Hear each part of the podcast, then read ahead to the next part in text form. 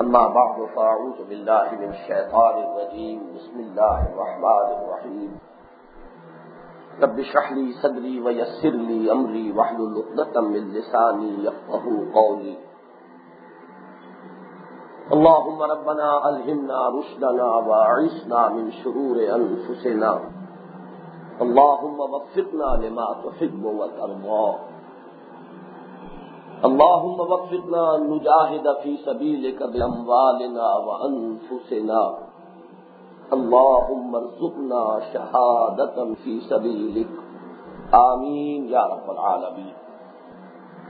ہم نے جب ایک نشست میں سورہ عنکبوت کے تین رکنوں کے مطالعے کا ارادہ کیا تھا، تو ابتدا میں ایک بڑی بے یقینی کسی کیفیت تھی کہ کیسے ممکن ہوگا کہ ایک نشست میں خاص طویل تین رکو ہم پڑھ لیں۔ لیکن آپ کو یاد ہوگا کہ اللہ کے فضل و کرم سے ہمارا وہ ارادہ پورا ہو گیا تھا۔ آج بھی ارادہ یہی ہے کہ ان تینوں رکوعوں کا مطالعہ ہم مکمل کریں۔ باقی اصل و منا وال اتمام و من اللہ، کوشش ہماری طرف سے ہے، اس کی تکمیل اللہ تعالی کے ہاتھ میں۔ ہوگا وہ جو اللہ چاہے گا۔ اس میں سہولت اس طرح پیش آ سکتی ہے وہ یہ ہے کہ پہلے مرکزی مضمون کو سمجھ لیا جائے تاکہ انسان مختلف آیا کا اس کے ساتھ رب سمجھتا چلا جائے۔ تو پھر یہ ہے کہ بڑی آسانی کے ساتھ ان آیات کا مفہوم ہمارے ذہنوں میں جانشین بھی ہو جائے گا اور پھر یاد بھی رہے گا۔ میں یہ عرض کر چکا ہوں کہ قرآن مجید کی تقریباً نبے صورتیں مکی ہیں۔ کل صورتیں ایک سو چودہ ہیں۔ مدنیات کی تعداد بعض صورتوں کے بارے میں اختلاف ہے، جو چھوٹی صورتیں ہیں آخری پارے کی، کہ وہ مکی ہے یا مدنی ہے اس لیے ذرا اس میں حتمی تعین نہیں ہے۔ لیکن تقریباً بات یوں سمجھیے کہ چوبیس صورتیں مدنی بنے گی اور نبے صورتیں ایک دو کی ادھر ادھر کبھی بیشی ہو سکتی ہے وہ مکی مکی صورتوں کے ضمن میں ایک تقسیم تو میں نے آپ کو اس سے پہلے متعدد مرتبہ بتائی ہے کہ جو چھ گروپ بنتے ہیں مکی صورتوں کے پرانے مجید میں، اس لیے کہ پہلا جو گروپ ہے، اس میں صرف سورہ فاتحہ ایک صورت ہے۔ اور وہ مکی مدنی کی تقسیم سے بالا تر ہے۔ وہ تو پورے قرآن مجید کا خلاصہ اور لوگ نماز ہے۔ تو جو چھ گروپ بنتے ہیں، ان میں پہلے دو گروپوں کی صورتوں کی اکثریت وہ ہے کہ جو آخری چار سال جو ہے قیام مکہ کے حضور صلی اللہ علیہ وسلم، ان کے دوران نازل ہوئی۔ درمیانی دو گروپوں کی صورتیں وہ ہے کہ جو درمیانی چار سالوں کے دوران نازل ہوئی۔ اور آخری دو گروپوں کی صورتیں وہ ہے کہ جو ابتدائی چار سالوں کے دوران نازل ہوئی۔ اس میں بھی کہیں کہیں استثناء ہے، لیکن براڈلی اسپیکنگ یہ تقسیم بالکل صحیح ہے۔ ایک اور بات جو بارہا سامنے آئی ہے، اسے پھر ذہن میں تازہ کیجیے کہ مکی صورتوں میں مختلف گروپس کے اپنے اپنے عمود ہیں، اپنے اپنے مضامین ہیں۔ پھر ہر صورت کا اپنا ایک مخصوص مضمون اور اس کے اعتبار سے اس کا اپنا ایک مخصوص، جس کو ہم عمود کہتے ہیں، یا مرکزی خیال، یا مین تھیم وہ ہر صورت کا بھی ہے۔ لیکن اگر ان دونوں چیزوں کو علیحدہ رکھ کر سوچیں، تو مکی صورتوں کے چند مضامین تو ایسے مشترک ہیں۔ کہ جو تمام صورتوں میں پائے جائیں گے۔ اس میں مستثنا ہوگی صرف وہ انتہائی چھوٹی مکی صورتیں جو آخری پارے میں ہیں کہ وہ کسی ایک ایک مضمون پر ہیں۔ جیسے سورہ اخلاص ہے، صرف توحید کا مضمون اسی طریقے سے سورت القوثر ہے، اس میں نبی اکرم صلی اللہ علیہ وسلم کی شان کا بیان ہے۔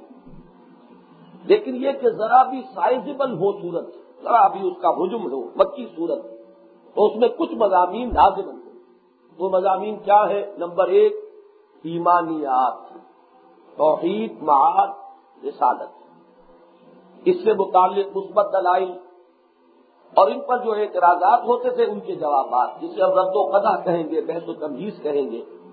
مشرقین سے، منکرین نبوت و رسالت سے، منکرین باس بادل موت سے، یہ مباحث آپ کو تمام مکی صورتوں میں لازم ملے کسی گروپ میں زیادہ زور توحید پر ہے، کسی گروپ میں زیادہ زور معاد پر ہے، کسی گروپ میں زیادہ زور رسالت پر ہے۔ لیکن یہ تینوں مضامین مشترک ہیں۔ چوتھا مشترک مضمون کیا ہے؟ بنیادی انسانی اخلاقیات۔ سچ بولنا، جھوٹ سے اجتناب، انسانی ہمدردی، بھوکے کو کھانا کھلانا، انسان کی تکلیف میں اس کے کام آنا۔ وعدہ خلافی سے بچنا عفاظ عہد کی تلقین یہ بنیادی انسانی اخلاقیات ہیں جن کا کسی مذہب اور دین سے تعلق نہیں۔ یہ تو انسانی فطرت کے اندر ودیت شدہ ہے۔ فال ہوا ہوا اب یہ بات بھی، اب تیسری بات ارض کر رہا ہوں جو بارہا آئی ہے سامنے، پھر ذہن میں تازہ کیجیے کہ ایمانیات کے ذہن میں بھی قرآن مجید کا انداز دو طریقے پر ہے براڈلی اسپیکنگ ایک ہے یہ شاہ ولی اللہ دہلوی نے اصطلاحات کے طور پر انہیں اختیار کیا ہے الفوظ القبیر میں۔ کیسے یہ قرآن مجید کی اپنی اصطلاحات ہے اب تذکیر بے آلہ اللہ اب تذکیر بے ایام اللہ۔ یاد دہانی کرانا اللہ تعالی کی نعمتوں کے حوالے سے۔ اور یاد دہانی کرانا اللہ تعالیٰ کے دنوں کے حوالے سے۔ اللہ تعالیٰ کے دنوں سے مراد وہ بڑے بڑے واقعات جو تاریخ انسانی کے دوران پیش آئے، جن میں پوری پوری قومیں ہلاک کر دی گئی تہذیبیں ملیا بیٹ کر دی گئی تبدل ختم کر دیے گئے۔ قوم نوح، قوم حود قوم صالح لوت قوم شعیب، آل فرعون، ان چھ کا ذکر تو آتا ہے قرآن مجید میں۔ ساتواں ذکر آیا اہل یمن کا، قوم سبا کا۔ لیکن یہ کہ اور بھی بہت سی اقوام ہیں جو اسی طریقے سے ہلاک کی گئی اس لیے کہ قرآن مجید نے تمام رسولوں کا ذکر نہیں کیا۔ ایک تو یہ ہے تذکیر بے ایام اللہ۔ اب تذکیر بے اعلی اللہ کیا ہے؟ اللہ تعالی کی نعمتوں کے حوالے سے۔ اس کے انسان کے اندر جو شکر کا جذبہ پیدا ہونا چاہیے، اس کی بنیاد پر ایمان کی دعوت۔ ہے اسی کے ضمن میں فطرت انسانی میں جو اور چیزیں اللہ تعالیٰ نے ودیت کی ہیں، ان کے حوالے سے تذکیر، عقل اور فطرت کے اندر جو چیزیں اللہ نے رکھی ہیں، تو یہ دو حصے ہیں۔ کہ جو ایمان کے ضمن میں قرآن مجید کے جو استدلال کے دو رخ ہیں، وہ ان اصطلاحات کے حوالے سے سمجھ میں آ سکتے ہیں۔ یہ تین باتیں اگر تازہ کر لیں آپ کے ذہن میں، تو سورہ انکبوت کے تین حصے اس کا پہلا حصہ جو صرف پہلے رکو پر مشتمل ہے۔ تیرہ آیات ہیں، ان میں سے بھی پہلی آیت جو ہے، وہ حروف مقدعات پر مشتمل ہے علی اسلام نیم باقی بارہ آیات۔ یہ اصل میں اس سورہ مبارکہ کا جو اپنا عمود ہے جو اس کا اپنا مخصوص مضمون ہے، وہ آپ کو اس رکو کے اندر ملے گا۔ وہ کیا ہے؟ کشمکش حق و باطل۔ اور خاص طور پر پرسیکیوشن اور تشدد۔ پہلے حق کو جب ستایا جائے، مارا جائے، بھوکا رکھا جائے، پیاسا رکھا جائے، وہ دور جسے میں اپنی تقاریر میں بیان کرتا ہوں، ایک جدید اصطلاح کے حوالے سے پیسو ریزسٹنس کا دور۔ کہ مسلمانوں کلمہ توحید پر قائم رہو، دین کے دامن سے وابستہ رہو پرسیکیوشن ہوتی ہے تو جھیلو، تشدد کیا جاتا ہے تو برداشت کرو، مارا جاتا ہے تو صبر کرو، بھوکا رکھا جاتا ہے تو برداشت کرو، گھروں سے نکال دیا جاتا ہے تو بھی برداشت کرو۔ جوابی کارروائی کوئی نہ کرو، لیکن جمے رہو، ڈٹے رہو تمہارا قدم جو ہے وہ متدلزل رہو یہ اصل مضمون۔ اس کا جو اب میں صرف اس وقت حوالہ دے رہا ہوں ان بارہ آیات میں یہ مضمون جس انداز سے آیا ہے، جس طریقے سے کہ ان لوگوں کو جو سن پانچ نبوی میں جو شدائد اور مسائب سے دو چار تھے، جس طرح مختلف اسلوبوں سے، مختلف پیرایوں سے، اور پھر یہ کہ اس کے جو مختلف مسائل ان کے سامنے آ گئے تھے، ان کے حوالے سے جس طرح ان سے خطاب ہوا ہے، میرا اپنا اندازہ یہ ہے کہ پورے قرآن مجید میں اس کی کوئی دوسری نظیر آپ کو نہیں ملے گی۔ اس پہلو سے وہ میرے نزدیک قرآن مجید کا ذرمۂ سلام بارہ آئے۔ دوسرا حصہ اس سورہ مبارکہ کا ان تین رکوؤں پر مشتمل تھا۔ اس میں آپ نے دیکھا ہوگا کہ اکثر و بیشتر آیات اب تذکیر بے ایام اللہ پر مشتمل قوم نوح کا کیا حشر ہوا؟ اور دوسری اقوام کا کیا معاملہ ہوا؟ حضرت شعیب کی قوم کا، حضرت لوت کی قوم کا۔ آل فرعون کا کیا حشر ہوا؟ اصل مضمون وہاں پر وہی مشترک مضمون ہے جو مکی صورتوں کا ہے۔ لیکن اس کے بیچ بیچ میں خاص طور پر حوالے وہ ہیں کہ جو اس عمود کے ساتھ متعلق ہیں۔ جس کی ایک مثال ذہن میں پیدا کر لیجیے کہ حضرت نو علیہ السلام کا ذکر قرآن مجید میں میرا اندازہ ہے، میں کہہ رہا ہوں، کم سے کم دس صورتوں میں تو ہوگا، بلکہ اس سے زائد میں ہوگا۔ لیکن یہ کہ کہیں بھی ساڑھے نو سو برس کا عدد نہیں آیا۔ ساڑھے نو سو برس کا عدد اس صورت میں آیا مسلمانوں کی رہنمائی کے لیے کہ تم ابھی سے گھبرا گئے ہو۔ تمہارے لیے یہ چند برس کی سختیاں جو ہیں، یہی پریشانی کا موجب بن گئی ہے ہمارے بندے روح کا تصور کرو جو ساڑھے نو سو برس تک ان حالات سے دو چار اب یہ کیوں یہاں پہ کہا گیا؟ اس لیے کہ اصل میں اس صورت کا جو مرکزی عمود ہے وہ یہ سب مسافرت ڈٹے رہنا، جھیلنا، استحضاء ہو، تمسخر ہو، مذاق اڑایا جائے ہفتیاں چست کی جائیں۔ لیکن یہ کہ انسان جمع رہے اور ڈٹا رہے۔ یہ جو تین رکو تھے، یہ ہم پڑھ چکے ہیں۔ اب ان تین رکوؤں میں آپ دیکھیں گے کہ اب تذکیر بے آلہ اللہ اللہ کی نعمتوں کے حوالے سے۔ اور عقل و فطرت کی جو بینات ہے، عقل و فطرت کے جو مسلمات ہیں، ان کے حوالے سے دین کی تعلیم، ایمان کی ترغیب، یہ ہے ان تین رکوعوں کے اندر ایک بڑا حصہ۔ لیکن اس کے ساتھ ہے ہدایات۔ کہ اس کشمکش حق و باطل میں جو مسلمان مبتلا ہو انہیں کرنا کیا چاہیے اس پہلو سے میں یہ عرض کر چکا ہوں اور اب پھر دوبارہ توجہ دلا رہا ہوں کہ ہمیں زیادہ توجہ جو ہے مرتکز کرنی ہے اس امود والے حصے کی طرف، کیونکہ یہ جو حصہ ہے ان آیات کا، یہ دونوں آپ کو ملیں گے، تانے بانے کی طریقے سے ملے ہوئے۔ اب تذکیر بے آلہ اللہ، یہ عقل و فطرت کے مسلمات کی بنیاد پر ایمان کی دعوت۔ لیکن یہ کہ اس کے ساتھ اہل ایمان سے خطاب اور وہ اہل ایمان کے جو شدائد اور مسائل سے دو چار تھے اور اس صورت حال میں انہیں جو ہدایات دی گئی، اس حصے پر زیادہ توجہ سر کریں گے۔ اور جو وہ ہے اب تذکیر بے آلہ اللہ، جو قرآن مجید کی مکی صورتوں کا مشترک مضمون ہے، اس کا ہم صرف سرسری طور پر اس وقت اس پر توجہ کریں گے اور مطالعہ کریں گے، ترجمہ کریں گے، لیکن یہ کہ اصل توجہ ہماری مرکوز رہے گی اس پہلے سے اب پڑھیے پہلی ہدایت کیا ہے؟ اتل ماحف جائے کمن الکتاب وحق مسفلاح تلاوت کرو اس کی کہ جو وہی کیا گیا آپ کی جانب۔ کتاب ہے نبی اکرم صلی اللہ علیہ وسلم سے۔ اس لیے کہ واحد کا سیدھا ہے اتلو بھی واحد ہے۔ الہ کا اس میں ضمیر جو ہے، مجرور، وہ بھی واحد ہے۔ تو اے محمد صلی اللہ علیہ وسلم، تلاوت کیا کرو، اس شے کی جو آپ کی جانب وہی کی گئی۔ من الکتاب، کتاب میں سے۔ کتاب میں سے کیوں کہا؟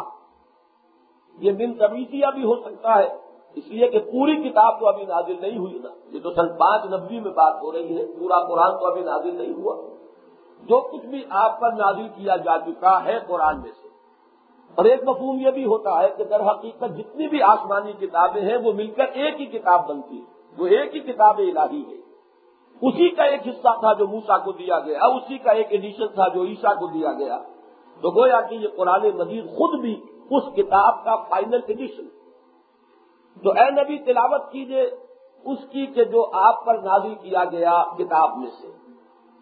تلاوت کیجیے کہ بھی دو مفہوم ہیں کہ جو لیے جا سکتے ہیں۔ ایک خود تلاوت کرنا اور ایک تلاوت کر کے دوسروں کو سنانا۔ یہ دونوں مفہوم اس لفظ میں موجود ہیں اگر کہ تعین کے ساتھ۔ سنانا جو ہے وہ اس وقت دیا جائے گا جبکہ اعلیٰ کا سیگا موجود ہو۔ یتلو علیہم آیاتے ہی جب اعلیٰ آ گیا تو پھر تو لازمن اس کے معنی ہے تلاوت کر کے دوسروں کو سنانا یعنی دعوت۔ دین کی دعوت، ایمان کی دعوت آیات قرآن کے ذریعے سے۔ ولزی باسط نہ رسول یتلو علیہم آیاتی ویوزکیم ویو المحمل کتاب جہاں یہ بغیر سے لے کے آیا ہے تو غالب مفہوم تو ہے خود پڑھنے کا۔ لیکن شاید بعض حضرات جو ہیں وہ یہ سمجھتے ہو کہ نبی اکرم صلی اللہ علیہ وسلم کے لیے اس حکم کی کوئی خاص ضرورت نہ تھی، اس لیے انہوں نے ترجمہ کیا ہے، تلاوت کر کے سناؤ۔ میرے نزدیک ان کا یہ خیال درست نہیں ہے۔ قرآن مجید میں بارہا خود حضور کو حکم ہوا ہے۔ سورہ مزمل آپ کو معلوم ہے، بالکل ابتدائی زمانے کی صورت ہے۔ اس میں کسے حکم ہوا ہے؟ پوری پوری رات یا آدھی آدھی رات دو تہائی رات کھڑے رہ کر قرآن ترتیل کرنے کی ظاہر بات ہے کہ وہاں مخاطب جو ہے محمد الرسول اللہ ہے۔ وہاں لفظ بھی تلاوت کا نہیں آیا رب کے قرآن ترتیلا، جس کے دو معنی ہو ہی نہیں سکتے۔ لہذا میرے نزدیک یہاں پر کوئی مفہوم زیادہ راجے ہے کہ حضور ہی کو حکم دیا جا رہا ہے کہ آپ تلاوت کیجیے اس چیز کی جو آپ پر نازل کی گئی ہے وہی کی گئی ہے، کتاب میں سے۔ البتہ یہ اپنی جگہ ایک اصول ہے۔ کہ قرآن مجید میں جب واحد کے سیزے تھے اور بالخصوص مکی صورتوں میں حضور سے خطاب کر کے کوئی بات کہی جاتی ہے تو وہاں حضور کے ذریعے سے، حضور کی وساطت سے تمام مسلمان ہی مخاطب ہوتے ہیں۔ لہذا یہ حکم صرف حضور کے لیے نہیں ہے، بلکہ تمام اہل ایمان کے لیے۔ اللہ یہ کہ کوئی خاص وہاں پر قرین ایسا ہمیں نظر آئے، سیاق و سباق میں کوئی خاص بات ایسی ہو کہ تعین کے ساتھ یہ سمجھا جائے کہ یہ بالخصوص اور ایکسکلوسو خطاب حضور سے ہے۔ اصول یہی رہے گا کہ جہاں بھی واحد کے سیٹے سے چاہے خطاب ہوا ہو، لیکن اصل میں وہاں حضور سے خطاب ہوتا ہے امت کے نمائندے کی حیثیت سے۔ اور وہ بات کہی جا رہی ہوگی پوری امت سے۔ تو اب اس کے معنی کیا ہوئے کہ یہاں مخاطب ہے وہ سب لوگ جو اس کشمکش حق و باطل میں مبتلا ہے بات کیا فرمائی گئی کہ تمہارے لیے سب سے بڑا سہارا تلاوت کتاب ہے تلاوت قرآن ہے۔ یہ بات بالکل سمجھ میں آ جائے گی کہ جب انسان کسی مقصد کے لیے محنت کر رہا ہو اور مقصد کے لیے قربانی دے رہا ہو، مقصد کے لیے تکلیفیں جھیل رہا ہو، تو جتنا اس کا اپنے مقصد کے ساتھ قلبی اور ذہنی رشتہ مضبوط ہوگا، اتنا ہی وہ ثابت قدم رہے گا۔ اگر کہیں اس کا ذہنی اور قلبی رشتہ اپنے مقصد سے، اپنے فکر سے، اپنی آئیڈیالوجی سے اپنے نصب العین سے کمزور ہوگا اس کے قدموں میں تزلزل پیدا ہو جائے گا اور وہ یقیناً پھر صبر اور استقامت اور سماج کا مظاہرہ نہیں کر سکے گا۔ اور جو مقصد، جو آئیڈیالوجی جو حکمت، جو فلسفہ، جو نظریہ ہے اہل ایمان کا، وہ یہ در حقیقت اللہ کی کتاب ہے۔ لہذا جتنا اس کو پڑھو گے، بار بار پڑھو گے، دوہرا دوہرا کر پڑھو گے، اتنا ہی تمہارا ذہنی اور قلبی رشتہ اپنے مقصد سے استوار ہوگا۔ اور اس سے بھی زیادہ آگے بڑھ کر کہتا ہوں، یہ کلام اللہ ہے۔ جتنا اس کے ساتھ تعلق ہوگا، اتنا ہی در حقیقت اللہ سے تعلق ہوگا۔ اور اللہ تعالیٰ کا تعلق ہی ہے جو ان شدائد اور مسائل میں تمہارا سہارا بن سکتا ہے۔ جیسے کہ ایک جگہ فرمایا مصبر وما صبروں کا اللہ بلّہ اور صبر کرو، اور تمہارا صبر تو اللہ ہی کے سہارے ہے۔ تو جب اللہ کا سہارا ہے، تو اللہ سے تعلق مضبوط رکھو۔ اور اللہ سے تعلق کے مضبوط رکھنے کا سب سے بڑا ذریعہ یہ کتاب اللہ یہ حبل اللہ ہے۔ وہ تسم بحبل اللہ جمی ولا سفر جہاں تک کہ اب وہ جو احادیث بارہ میں نے آپ کو سنائی ہے، صرف ذہن میں تازہ کر لیجیے کہ حضرت علی کی روایت میں آیا اس قرآن کے بارے میں ہوا حبل اللہ المتین حضرت عبداللہ ابن مسعود کی روایت میں آیا، القرآن و حبل اللہ الممدود من السماء الى الارض اور ایک روایت میں میں نے آپ کو سنایا کہ حضور نے فرمایا کہ تب سے خوشیاں مناؤ اے مسلمانوں بہن قرآن طرف ہوں بے ادیکم و طرف ہوں بے عد اللہ اس لیے کہ یہ قرآن وہ شہ ہے کہ جس کا ایک سرا تمہارے ہاتھ میں ہے، ایک سرا اللہ کے ہاتھ میں ہے۔ تو جس کو اللہ کا سہارا تلاش کرنا ہے، اسے اس قرآن کی تلاوت کو اور اس کو اپنے اندر اتارنے ہی کو اس کا سب سے بڑا ذریعہ جو ہے بنانا ہوگا۔ خود معاوف یا کا ملن کتاب دوسری چیز وہ عقیم اصطلاح نماز قائم کرو۔ یہ دوسرا بڑا حکم ہے۔ اس لیے کہ قرآن جب انسان پڑھتا ہے صرف، تو یہ اس کا ایک انفرادی فیل ہے۔ نماز جب قائم کرتے ہیں تو ایک اجتماعیت پیدا ہوتی ہے۔ نمبر دو، نماز میں صرف ہم قرآن نہیں پڑھتے، صرف ہم تصویر و تحمید نہیں کرتے۔ بلکہ رکوع کرتے ہیں سجو رکھتے ہیں۔ یہ ہماری در حقیقت ایک جسم کی حرکت جو ہے، ہمارے اس نظریے کے ساتھ ہم آہنگی پیدا کرتی ہے۔ جس طرح سادہ سی مثال دے رہا ہوں کہ سائنس کی تعلیم میں ایک ہے، آپ نے کلاس روم میں لیکچر دیا اور کچھ اصول بتا دیے۔ اور ایک یہ کہ اب آپ اس کلاس کو لے گئے لیبورٹری میں اور وہاں جا کر وہ معمل میں عمل کر کے دکھا دیا۔ اب اس کے بعد جو یقین پختہ ہو جاتا ہے وہ آپ کو معلوم ہے۔ اسی طریقے سے اللہ کا ذکر یہ کلام پاک۔ لیکن اس کلام پاک کو جب نماز میں پڑھا جائے گا، اس کے ساتھ اضافی طور پر انسان کا وجود حرکت میں آئے گا۔ اس کا اللہ کے سامنے جھکنا، یا یو الدین وسجدو وحمدو ربکم۔ اب یہ اللہ کی بندگی میں انسان کا پہلے جھک جانا، پھر اور جھک جانا۔ یہاں تک کہ اپنی پیشانی زمین پر ٹکا دینا۔ اور جیسے کہ ایک حدیث میں آیا، حضور نے فرمایا کہ جب تم سجدہ کرو اللہ کے لیے، تو یوں سمجھو یوں محسوس کرو کہ تم نے اپنے رب کے قدموں پر سر رکھ دیا۔ اب یہ احساس جب ہوگا، تو یہ در حقیقت اس تعلق باللہ کو اور استوار کرنے والا، اور مضبوط کرنے والی شے۔ یہ دو چیزیں جو ہیں، انتہائی اہم کا کام ہے کہ سہارا چاہیے تو یہ ہے تمہارے صبر کے لیے، تمہارے ثبات اور استقلال کے لیے اٹھاٹ ہے تو اتلما وہی علیہ کا دل کتاب واقعی صلاح ان صلاح کا تنہا الفاشاء والمنکر یقیناً نماز روکتی ہے، بے حیائی سے بھی منکر سے بھی۔ اب یہاں بہت سے لوگوں نے بحثیں کی ہیں، وہ آپ تفاصیر میں دیکھ لیجیے گا کہ عام جو مشاہدہ ہے وہ اس کے برعکس ہو رہا ہے کہ نماز بھی ہے اور غلط کام بھی ہے، بلیک مارکیٹنگ بھی ہے، جھوٹ بھی ہے، فریب بھی ہے اور ہر طرح کی ملاوٹ بھی کی جا رہی ہے۔ سودی کاروبار بھی ہو رہا ہے۔ اب یہ نماز اصل میں حقیقت میں وہ نماز ہماری ہے نہیں۔ یہ تو ایک ریچول ہے، ایک رسم ہے، جس کا نہ ہمارے شعور سے تعلق، نہ ہمارے فکر سے تعلق، نہ ہمارے دل کی گہرائی سے کوئی تعلق۔ میں اس کی اس درجے نفی تو نہیں کروں گا کہ اس نماز کا کوئی فائدہ نہیں۔ یہ بات تو غلط ہے۔ اس لیے کہ اس کا کچھ نہ کچھ اجر و ثواب تو ضرور ملے گا۔ ایک حکم کی پابندی آپ کر رہے ہیں۔ آپ نے اپنا وقت لگایا ہے اور کسی مصروفیت میں سے نکل کر آئے ہیں۔ تو یہ بالکل انریوارڈیڈ تو نہیں رہے گا۔ لیکن یہ نماز وہ نہیں ہے۔ وہ سجدہ روح زمین جس سے کاپ جاتی تھی، اسی کو آج ترستے ہیں ممبروں میں وہ سجدہ بھی تو ہے۔ وہ سجدہ روح زمین جس سے کاپ جاتی تھی۔ جب اللہ کا بندہ واقع جو اللہ کا بندہ ہو، جب سرب سجود ہوتا ہے، تو جو کیفیت ہوتی ہے پھر اس کی اپنی اور جو افلاٹ کا معاملہ ہوتا ہے اور عالم کا، وہ ہم محسوس نہیں کر سکتے۔ نماز میں وہ تاثیر موجود ہے۔ یہ دوسری بات ہے کہ ہمارے دوسرے معاملات جو ہیں، انہوں نے اس کے ظہور کے اندر رکاوٹ پیدا کی۔ اپنی جگہ پر یہ بات بالکل صحیح ہے اور ثابت ہے کہ ان منکر والا ذکر اللہ اکبر۔ اور یقیناً اللہ کا ذکر سب سے بڑی شے ہے۔ اس میں ذرا کچھ اختلاف ہوا ہے کہ اس آیت کا پہلا حصہ اور یہ آخری ٹکڑا جو ہے، آیا ان کے مابین رب و تعلق اس نوعیت کا ہے کہ یہ واؤ جو ہے، اسے واو تفسیر مانے، کہ اسی کو کہا جا رہا ہے ذکر اللہ یعنی تلاوت قرآن اور اقامت الصلاح یہی دونوں مل کر ذکر اللہ بنے ہیں، جس کے بارے میں فرمایا یہ بہت بڑی شے ہے۔ کیا ذکر کی کوئی اضافی صورت ہے جس کے لیے فرمایا گیا کہ اللہ کا ذکر بہت بڑی شے ہے؟ ایک رائے اس سے بھی آگے مجھے ملی ہے اور وہ بہت ہی یعنی دل کو لگی۔ پھر یہ کہ وہ علامہ ابن جریر قبری لے کر آئے ہیں اپنی تفسیر میں اور منقول ہے وہ حضرت ابن عباس سے رضی اللہ تعالیٰ جو کہ فکر الامہ شمار کیے جاتے ہیں۔ صحابہ کرام میں قرآن مجید کے سب سے بڑے طالب علم وہ حضرت عبداللہ ابن عباس جن کے لیے خاص طور پر حضور کی دعا تھی کہ اللہ فقے ہو فدین وہ علم ہو تعویل اللہ، اس نوجوان کو دین کا فہم عطا فرما۔ اور قرآن مجید کی تفسیر و تعویل کا علم عطا انہوں نے ایک مرتبہ حضرت عبداللہ ابن ربیع سے پوچھا کہ تم سمجھتے ہو یہ والا ذکر اللہ اکبر؟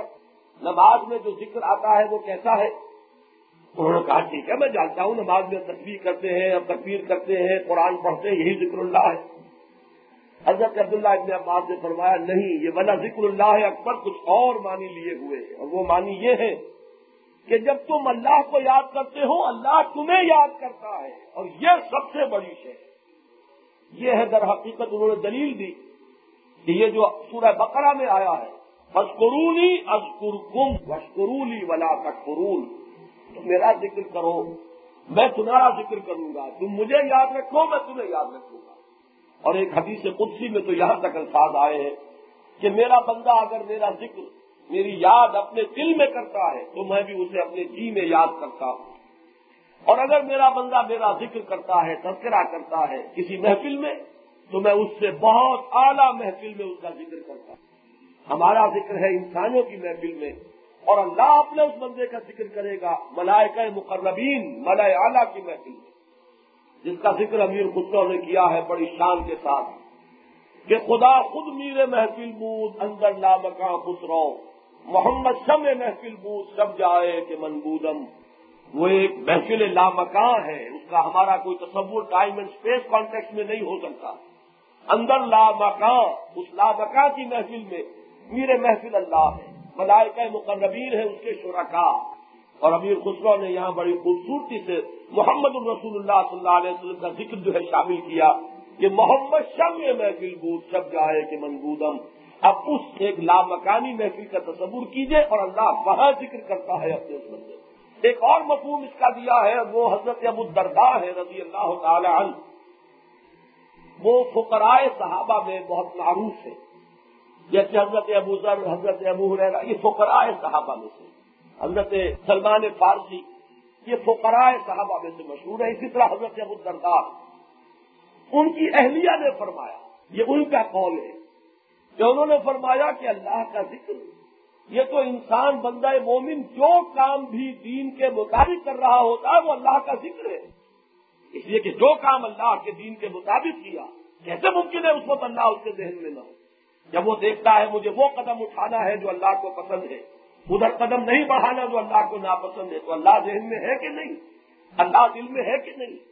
مجھے وہ چیز کھانی ہے جو حلال ہے، وہ چیز نہیں کھانی جو حرام ہے۔ کیسے ممکن ہے یہ ساری بحث کی اللہ کی یاد اس کے دل میں موجود نہ ہو؟ تو یہ چاروں مقبول ذہن میں رکھیے۔ تو میرے نزدیک ان تمام ہی کو جزوی طور پر ہم سمجھیے۔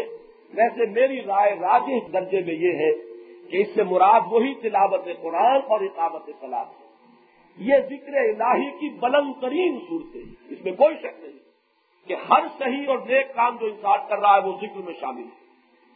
اسی طریقے سے اللہ کا یاد کرنا بندوں کو اپنے نیک بندوں اور اپنے اہل ایمان بندوں کا، یہ بھی قرآن سے ثابت، حدیث سے ثابت۔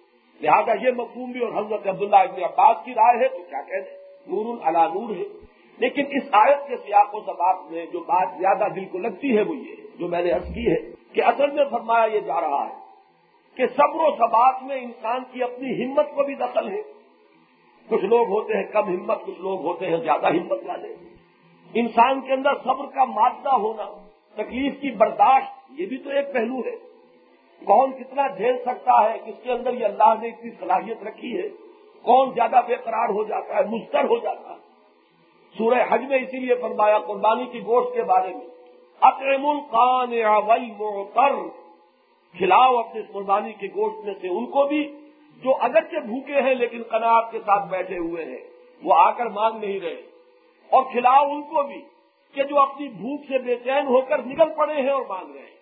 ان دونوں کو کھلاؤ۔ تو ایک وہ بھی ہے کہ جو اپنی عزت نفس کا پاس رکھتے ہوئے اپنی بھوک کو برداشت کرتا ہے دستے سوال دراز نہیں کرتا۔ اور ایک وہ بھی ہے کہ جو اس میں بے چین ہو کر نکل آتا ہے دستے سوال دراز کر بیٹھتا ہے۔ تو اللہ تعالیٰ نے جیسے کہ انسانوں کی مختلف استعدادات جو ہے پیدا فرمائی ہے خدا پن جنگوس یکساں نہ کر، نہ ہر دن دنستوں، نہ ہر مرد مرد اسی طرح یہ جھیلنا، تحمل، اس کی بھی مختلف لوگوں میں مختلف صلاحیتیں ہیں۔ لیکن ان تمام عوامل سے بڑھ کر جو چیز کے انسان کے اندر صبر اور ثباب اور استدلال پیدا کرے گی، وہ اللہ کا ذکر وہ اللہ کا ذکر ہے کہ جس سے کم ہمتی ہمت میں بدل جائے گی۔ جس میں انسان کی بے قراری، قرار کی شکل اختیار کرے گی۔ یہ فیکٹر سب سے بالا کر رہے گا۔ ولا ذکر اللہ اکبر اور ذکر اللہ میں چاہے یہاں وہ چاروں مفہوم آپ لے لیں، لیکن اس میں کوئی شک نہیں کہ جنہیں میں کہا کرتا ہوں کہ ایک ہے ذکر اور ایک ہے ذریعہ ذکر۔ ہمارے ہاں بالعموم یہ دونوں چیزیں کنفیوز کر دی جاتی ہیں۔ ذکر کیا ہے؟ استحزار اللہ فی القلب۔ دل میں اللہ کا آ جانا، حاضر ہو جانا، موجود رہنا، یہ ہے ذکر۔ ذریعہ ذکر کیا ہے؟ تلاوت قرآن۔ ذریعہ ذکر کیا ہے؟ نماز۔ ذریعہ ذکر کیا ہے؟ اللہ اللہ کرنا، سبحان اللہ سبحان اللہ سبحان اللہ، تکرار کرنا۔ ذریعہ ذکر کیا ہے؟ افضل الذکر لا الہ الا اللہ ہو لا الہ الا اللہ کی تکرار کرنا۔ یہ تمام ذرائع ذکر ہیں، یہ ذکر نہیں ہے۔ ہو سکتا ہے ایک شخص تکرار بھی کر رہا ہے اور ذہن کہیں بھٹک رہا ہے۔ گردی تصویر کی وہ بھی جاری ہے اور اپنا حساب کتاب چل رہا ہے۔ تو وہ ذکر نہیں ہوا، ذریعہ ذکر ہو گیا کہ اس نے اپنا وقت لگایا ہے۔ کچھ نہ کچھ وہاں بیٹھ کر اس نے محنت کی ہے، لیکن ذکر حاصل نہیں ہوا۔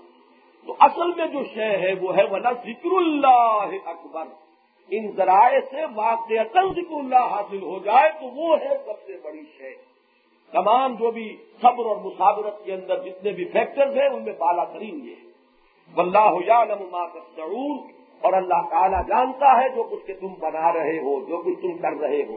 تصنعون جو ہے، یہ صنعت کا لفظ آپ جانتے ہیں، بنانا۔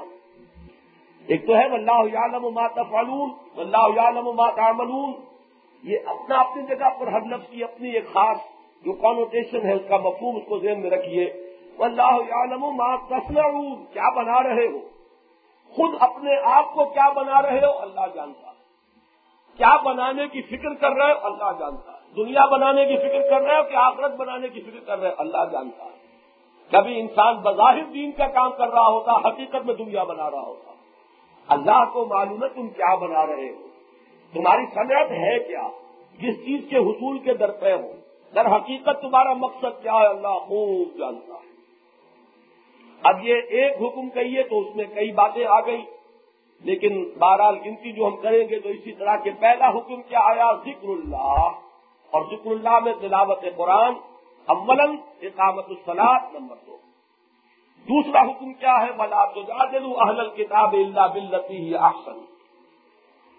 مت جھگڑو اہل کتاب سے، مگر اس طور پر جو نہایت عمدہ ہو، احسن ہو۔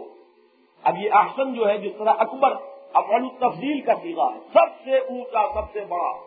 احسن سب سے عمدہ، سب سے حسین، سب سے اعلیٰ۔ مت جھگڑو اہل کتاب سے، مگر اس طور سے تو سب سے اعلیٰ عمدہ ہو۔ الزین ظلم منہم سوائے ان کے جو ان میں سے ظلم کرنے والے ہیں، حق دھرم ہیں، زیادتی کرنے والے ہیں۔ بات سن کر نہیں دیتے، اپنی ہی کیے چلے جاتے ہیں۔ یہ الزین ظلم میں وہ سارے داخل ہو جائیں پہلے تو اسی پر غور کر لیجیے، مجادلہ کسے کہتے ہیں؟ مجادلہ قرآن مجید میں بارہا ہی آیا ہے لفظ۔ ہمارے ہاں جو لفظ مستعمل ہے، مناظرہ۔ وہ مناظرہ اصل میں مجادلے ہی کی ایک بدلی ہوئی شکل ہے۔ مجادلہ چگل چگل کے معنی جھگڑا۔ آپ نے ایک بات کہی، میں نے نبی کی۔ میں نے ایک بات کہی، آپ نے اس کو کاٹ دیا۔ یہ جب حقیقت کیا ہے، مجادلہ۔ اور یہ جب ایک خاص شکل اختیار کرتا، تو مناظرہ جو ہے، ہمارے یہاں ایک فن بن گیا۔ قرآن مجید میں لفظ مناظرہ کہیں نہیں آیا ہے، لیکن مجادلے کا لفظ آیا ہے، بہت مواقع پر۔ ایک تو ہے دعوت کا مثبت اسلوب۔ ادو الا سبیل رب کا بل حکمت الحسن بلاؤ اپنے رب کے راستے کی طرف حکمت کے ساتھ اور عمدہ نصیحت کے ساتھ۔ یہ دو جو ہے در حقیقت یہ ہے، مثبت طور پر اللہ کے دین کی دعوت کے لیے دو اسلوب، یہ دو لیولز ہیں۔ دلیل کے ساتھ، برہان کے ساتھ، دلائل کے ساتھ، حکمت کے ساتھ وزڈم کے ساتھ بلانا اور معاوضہ حسنا اچھی اچھی نصیحت۔ دل نشین پیرائے میں کوئی خیر خاہی کے انداز میں بات کہنا ایک تیسرا لیول یہ ہے بجادل ہوں بلتی ہی احسن جدال بھی کرنا پڑتا ہے۔ اس لیے کہ دنیا میں وہ لوگ بھی ہوتے ہیں کہ جو آپ کی نفی کر رہے ہیں، آپ کی تردید کر رہے ہیں، آپ پر الزامات لگا رہے ہیں، ان کا نظریہ کچھ اور ہے، وہ کسی اور چیز کے پیروکار ہے اس کی اصبیت میں، اس کی حمیت میں آپ کے مقابلے میں آ گئے ہیں۔ اب آپ کو ظاہر بات ہے ان سے، یہ کسی نہ کسی درجے میں اعتنا کرنا پڑے گا۔ عام طور پر کچھ ہمارے یہاں کے نیک لوگ کہہ بیٹھتے ہیں، آپ کسی کی طرف توجہ نہیں دینی چاہیے، اپنا کام کرنا چاہیے، یہ نظری بات ہے۔ کبھی ممکن نہیں ہوتا جب آپ آپ ایک کام کرنے اٹھے ہیں آپ پر اعتراض ہوگا، آپ کو جواب دینا پڑے گا۔ آپ کے اوپر کوئی الزام لگایا گیا، آپ کو وضاحت کرنی پڑے گی۔ نہیں کریں گے تو اس کا مطلب عوام الناس یہ سمجھیں گے کہ بات صحیح تھی جبھی تو چپ رہے۔ اور اس طریقے سے مخالفین کا جو ہے وار کامیاب ہوگا، کچھ نہ کچھ لوگوں کو ورگلانے میں کامیاب ہوگا۔ البتہ اس میں بھی ایک حد کے اندر رہے انسان تو بات مفید رہتی ہے، حد سے زیادہ بڑھ جائے تو اب وہ اسی کام میں لگ جائے گا۔ ساری توانائیاں اسی میں صرف ہونے لگے گی۔ ساری قوتیں اسی کے اندر برباد ہو جائیں گی، مثبت کام جو ہے وہ ختم ہو جائے گا۔ لہذا اس میں ایک بڑے اعتدال کی ضرورت ہے۔ مجادلہ بھی ضروری ہے، لیکن بلتی یہ احسن، بہترین اسلوب پر۔ اس بہترین اسلوب کا مفہوم کیا ہے؟ وہ اگر گالم گلوچ پر آ گئے ہیں تو آپ اس گالم گلوچ پر نہ اتریے۔ آپ اپنا شریفانہ وقار برقرار رکھیے۔ آپ اپنی بات کہیے بہتر سے بہتر اسلوب میں۔ ان کے اعتراضات کا جواب دیجیے، زیادہ سے زیادہ مکانت کے ساتھ۔ تو اس میں یہ کہ وہ حسن اور خوبی آپ کے طرز عمل میں برقرار رہنی چاہیے۔ مزید بڑا یہ کہ اگر یہ معلوم ہو جائے کہ کسی صورت بھی اس نے شخص نے مان کر نہیں دینا ہے، تو پھر یہ ہے کہ اپنے دامن کو اس کے کانٹوں میں الجھائے نہ رکھے قالو سلام سلام کہہ کر رخصت ہو جائے۔ یہ ہے اصل میں ہدایت کے جو بہت اہم ہے کچھ لوگ جذبات میں آ کر اب یہ دونوں انتہائیں ہمارے ہاں ملیں گی، اب بھی موجود ہیں۔ کچھ لوگ جی کیوں خام خواہ کسی کے ساتھ آپ الجھتے ہیں؟ انہیں کہنے دیجیے، بکواس کرنے دیجیے۔ آپ کا ایک اس کا جواب دیتے ہیں کچھ لوگ تو اس انتہا پر ہیں۔ کچھ لوگ اس انتہا پر ہیں کہ اسی میں لگ گئے ہیں آستی جو ہے چڑھا لی ہے۔ معلوم ہوتا ہے کہ خدائی فوجدار ہیں منوا کر رہیں گے، اس کے بغیر چھوڑیں گے نہیں۔ تو یہ در حقیقت دونوں جو ہے افراد و تفریح کے طرز عمل ان سے روکا گیا اور خاص طور پر کس سے ذکر کیا جا رہا ہے؟ ایک تو معاملہ تھا مشرقین مکہ کا۔ یہاں خاص طور پر ذکر اہل کتاب۔ اس لیے کہ یہ سن پانچ میں یہ سورہ مبارکہ نازل ہو رہی ہے، پانچ ہری نہیں، پانچ لمبی۔ اس وقت جو ہے حضور کی دعوت اب مکے سے باہر پہنچ چکی تھی، چرچا پہنچ چکا تھا۔ اور اہل عرب جو ہے ان میں اگرچہ غالب اکثریت مشرقین کی تھی، لیکن مختلف جگہوں پر یہود اور نصارہ بھی آباد تھے۔ یمن میں اور نجران میں عیسائی تھے۔ اسی طریقے سے مدینہ منورہ جو ہے یسرف اس وقت تو وہ یسرف تھا۔ وہاں بڑا گڑھ جو ہے وہ یہودیوں کا تھا، تین قبیلے تھے۔ بڑا اوپر چلے جائیے تو فدٹ اور یہ خیبر وغیرہ، یہ ان کے مضبوط قلعے تھے۔ یہاں تک جب چرچا پہنچ گیا تو اب کچھ نہ کچھ ان کے ہاں بھی انڈائریکٹلی ان سے بھی خطاب کا رخ شروع ہو گیا انڈائریکٹلی ڈائریکٹ خطاب جو ہے ملے گا آپ کو مدنی صورتوں میں جا کر۔ جبکہ حضور تشریف لے آئے مدینہ منورہ اور یہود کے ساتھ ڈائریکٹ کنسنٹریشن ہوئی ہے۔ پھر تو ڈائریکٹ خطاب۔ اس سے پہلے یہ ہے بل واسطہ اس میں خاص طور پر تلقین کی جا رہی ہے کہ ان کے ساتھ خاص طور پر بہت ہی خوش اسلوبی کے ساتھ بات کی جائے۔ اس کی وجہ کیا ہے اس کو سمجھ لیجیے ان کے اندر ایک پندار علمی ہے، وہ یہ سمجھتے ہیں کہ ہم ٹھیکے دار ہیں دین کے۔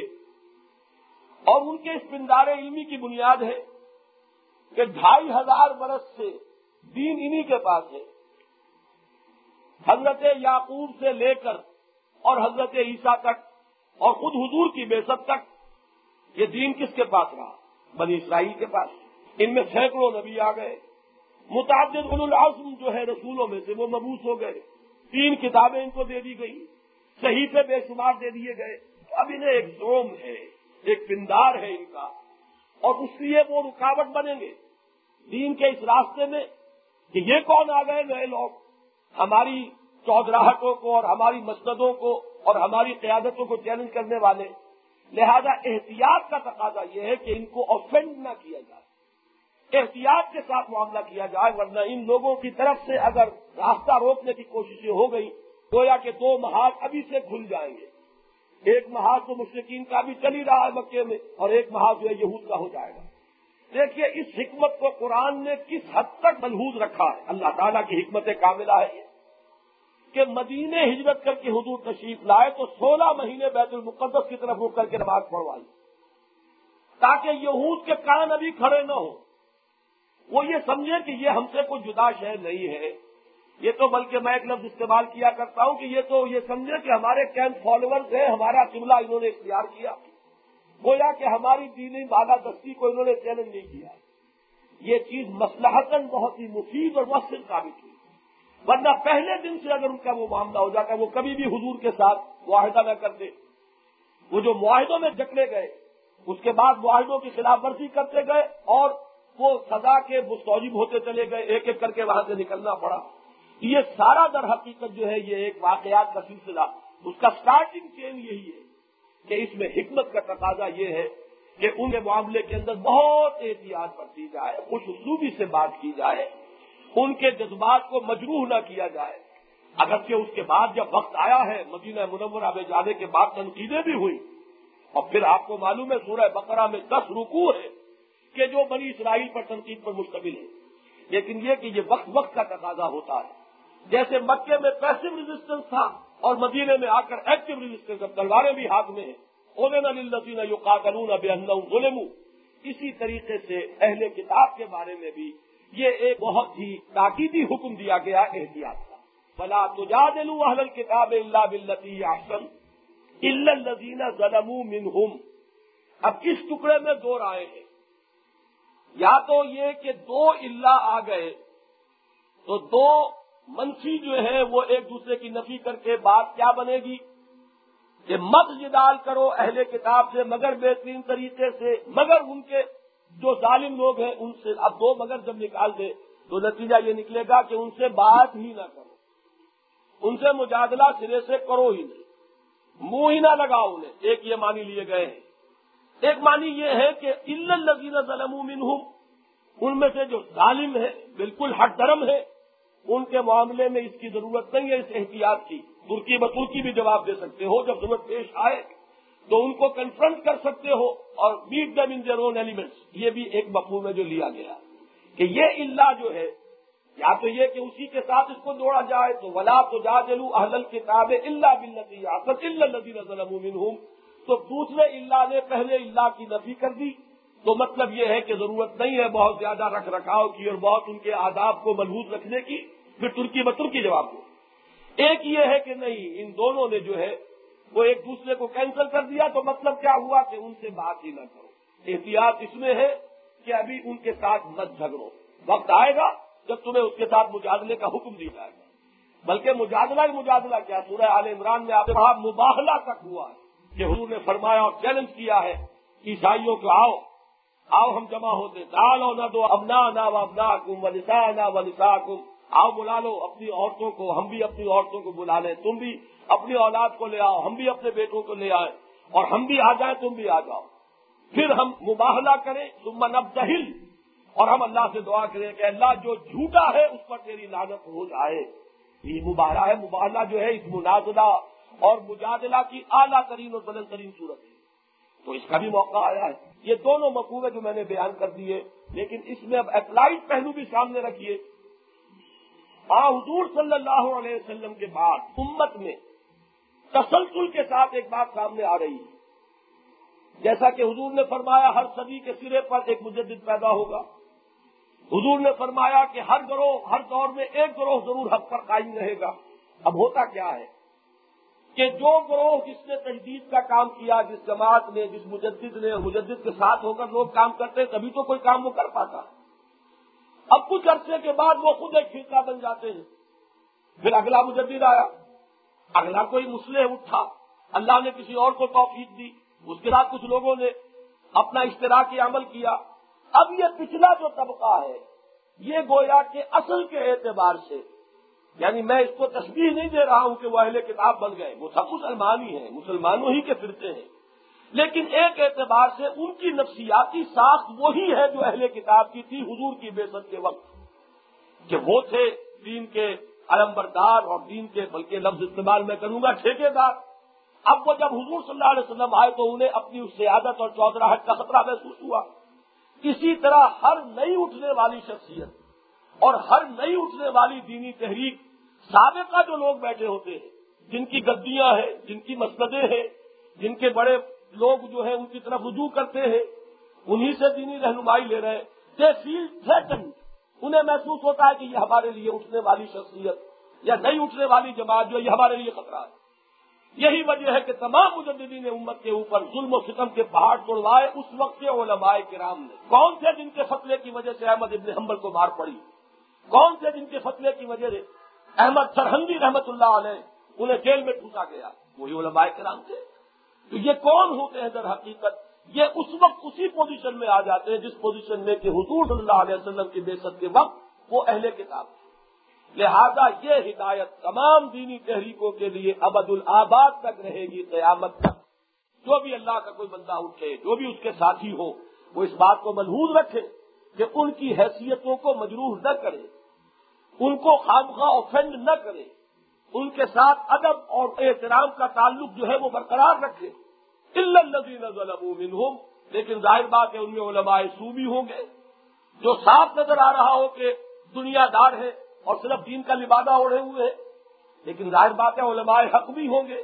لہذا یہ ہے کہ جو بالکل مبرہن ہو جائے اور ننگا ہو جائے، اس کی بات دوسری ہے، وہ الزین ظلم میں آ جائے گا۔ باقی یہ ہے کہ ان لوگوں کے ساتھ ادب کا، احترام کا معاملہ، انہیں حت امکان جو ہے اوفینڈ نہ کرنا، یہ ضروری ہے ہر تحریک کے لیے۔ جو بھی مخلص دائی اٹھے اللہ کے دین کی خدمت کے لیے، وہ اس ہدایت کو منحوظ رکھے۔ ولا تو جا دلو اہل الکتاب اللہ بلدی احسن الدی نزل امومن ہوم وقولو آمنا بلدی ان ضلع لینا و ان ضلع اب انداز کیا ہونا چاہیے کہ بھائی ہم کوئی نئی چیز تو نہیں لے کر آئے۔ کہو کہ ہم تو ایمان رکھتے ہیں، اس پر بھی جو نازل کیا گیا ہماری طرف۔ اور اس پر بھی جو نازل کیا گیا تھا آپ لوگوں کی طرف۔ وہ الہ ہونا وہ الہ کم واحد۔ اور جھگڑے کی بات کیا ہے؟ ہمارا تمہارا الہ تو ایک ہی ہے نا۔ الہ و الہ کم واحد و نحن لہو مسلمون۔ اور ہم تو اسی کے لیے اپنے سر تسلیم کو ختم کیے ہوئے ہم نے تو اسی کی اطاعت کا قلادہ اپنی غزل میں ڈال لیا ہے۔ کسی اور خدا کے ہم ماننے والے نہیں ہیں۔ کسی اور کتاب پر ہمارا ایمان نہیں ہے۔ یہ میں کہہ رہا ہوں خاص طور پر ان لوگوں کے لیے کہ جو اب امت میں اٹھتے ہیں دین کی اصلاح و تجدید کے لیے۔ ورنہ اس وقت جو مفہوم بالکل واضح ہے کہ کہا گیا ان سے کہ ہمارا تمہارا رب ایک ہے، وہی اللہ ہے جس نے تورات نازل کی تھی، وہی اللہ ہے جس نے انجین نازل فرمائی، وہی اللہ ہے جس نے اب قرآن نازل فرمایا۔ ہمارا قصور آخر کیا ہے؟ ہمارا جرم کیا ہے؟ ہم نے تمہاری نفی نہیں کی، ہم نے تورات کی توہین نہیں کی، ہم نے موسا کی کا انکار نہیں کیا، ہم نے عیسا کی نفی نہیں کی۔ بلکہ یہ کہ ہم ان کا احترام کرتے ہیں۔ لال فرے کو بین رسولی ہم اللہ کے رسولوں میں سے کسی ایک کی بھی تفریح کرنے کو تیار نہیں۔ ہم تو سب پر ایمان رکھتے ہیں اور ہم سب کا ادب کرتے ہیں۔ ہم سب کو اللہ کا رسول مانتے ہیں۔ ہم تمام کتابوں پر ایمان رکھتے ہیں۔ یہ انداز ہے جو بڑا دل نشین انداز ہوگا۔ جیسے کہ سورہ عال عمران میں فرمایا کہ ان اہل کتاب سے کہیے تالو الا کل مت ان سبا ان بین و بین کم اللہ نابود اللہ ولا مشرق بہی شعین ولا یت تخذ بادنا بادن ارباب من دون اللہ اس بات کی طرف دعوت دو یہ ہے وہ ہدایت. اب ہم اگر اس دور میں کہیں گے تو کیا کہیں گے؟ کہ بھائی آپ لوگ بھی دین کی خدمت کر رہے ہیں. لیکن یہ کہ بہرحال ہمیں یہ محسوس ہوا کہ یہ ایک محاذ خالی ہے. ہم اس میں لگے ہوئے ہیں. لیکن یہ کہ اگر کسی کا یہی رخ ہے کہ وہ سمجھتا ہے خلوص کے ساتھ، کہ اسی راستے سے کام ہو جائے گا، لگا رہے اس میں. اگر نہ بھی ہوا تب بھی وہ اپنے خلوص اور اخلاق کا حاضر اللہ تعالیٰ کیا ہاں پائے گا۔ اسی طریقے سے بھائی، صرف دین کی تبلیغ کا مسئلہ جو ہے وہی کافی نہیں ہے۔ دین کی اقامت کے لیے تیاری ہونی چاہیے۔ دین کے غلبے کی جد و جہد ہونی چاہیے۔ بہرحال ہمارے سامنے یہ بات آئی ہے، یہ طریقہ کار آیا ہے، ہم اس پر عمل پیرا ہے۔ لیکن یہ کہ جھگڑے کی بات کوئی نہیں۔ لا حجت بین و بین کم اللہ ججما و بین مسیح جو سورہ شورا میں فرمایا۔ ہمارے آپس میں کسی جھگڑے کی، دلیل بازی کی، حجت بازی کی کوئی ضرورت نہیں۔ ایک دوسرے کی ٹانگیں گھسیٹ کرنے کا کوئی فائدہ نہیں۔ اللہ تعالیٰ ہمیں جمع کر دے گا۔ اور قیامت میں تو جمع ہونا ہی ہے، اس کے حضور میں تو سب حاضر ہو معلوم ہو جائے گا کس کی رائے صحیح تھی، کس کی رائے غلط تھی۔ یہ انداز جو ہے اختیار کیا جانا چاہیے۔ بجائے سب و شتم کے، بجائے گالم گلوچ کے، بجائے یہ کہ ایسے محسوس ہو کہ جیسے کمر کسی ہے کسی کی بےکنی پر۔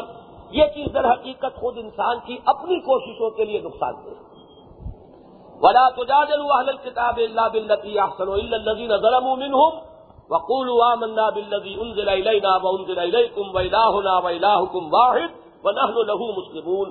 کزال کا کتاب اور اسی طرح ہم نے نبی نادل کی ہے آپ کی جانب یہ کتاب۔ فلزین آتے نا حمل کتاب نبی تو وہ لوگ جنہیں ہم نے پہلے کتاب دی تھی، وہ بھی اس پر ایمان لا رہے ہیں۔ بمن ہا میو میں نبی اور ان میں سے بھی وہ لوگ ہیں جو ایمان لا رہے ہیں۔ ہا سے مراد اہل مکہ مشرقین عرب۔ یعنی یہ کہ یہ کتاب تو سب کو مخاطب کر رہی ہے۔ یہ کسی گروہ کی بنیاد پر نہیں ہے۔ آج ہم کیا کہیں گے؟ کسی فرقہ بندی کی بنیاد پر دعوت نہ ہو۔ دعوت دی جائے دین کے اصولوں کی، تاکہ تمام فرقوں میں سے جن کے دل میں بھی وہ بات گھر کر جائے، لوگ نکل آئیں گے۔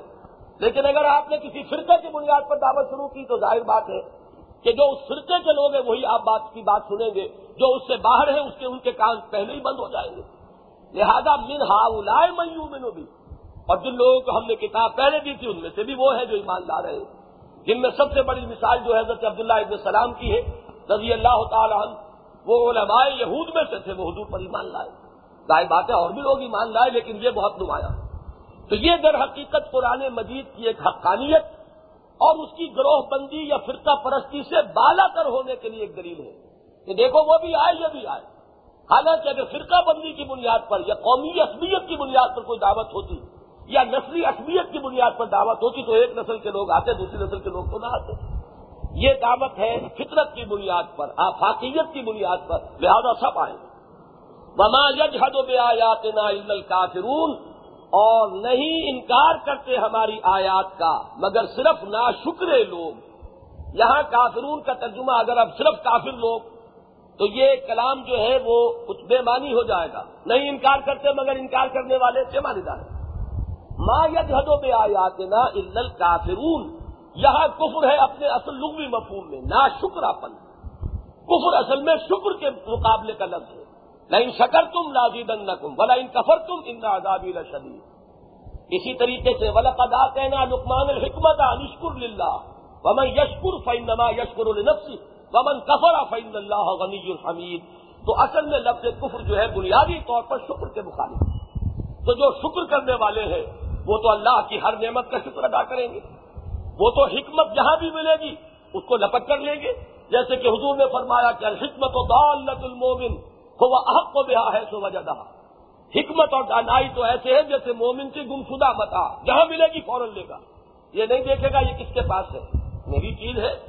تو جو بھی شخص واقع اللہ کا شکر گزار بندہ ہوگا، وہ یہ نہیں دیکھے گا کہ یہ کالے کے پاس سے میں نہ لوں اور گورے کے پاس سے لوں اور گورے کی بات لوں، نہ لوں اور صرف کالے کی بات سنوں اور صرف اجمی کی بات سنوں اور عربی کی بات نہ سنوں اور عربی کی بات سنوں اور اجمی کی نہ سنوں، ان سب سے بالا تر ہو جائے گا۔ اسے تو حق کی طلب ہے۔ وہ حق جو ہے، اس کے لیے بےتاب اور بے چین ہوگا۔ ہے سو باجادہ جہاں بھی وہ اسے پائے گا۔ لیکن جو نا لوگ ہیں، وہ انکار کریں۔ وما کن کا قتل من قبل ہی من کتاب بلا تخت ہوں بے یمین کا عید الرتاب المختلون اور اے نبی صلی اللہ علیہ وسلم، اس سے پہلے آپ کوئی کتاب تلاوت نہیں کیا کرتے تھے۔ من قبل ہی سے مراد قرآن مجید۔ ولا تخت تو ہوں بے یمینے کا۔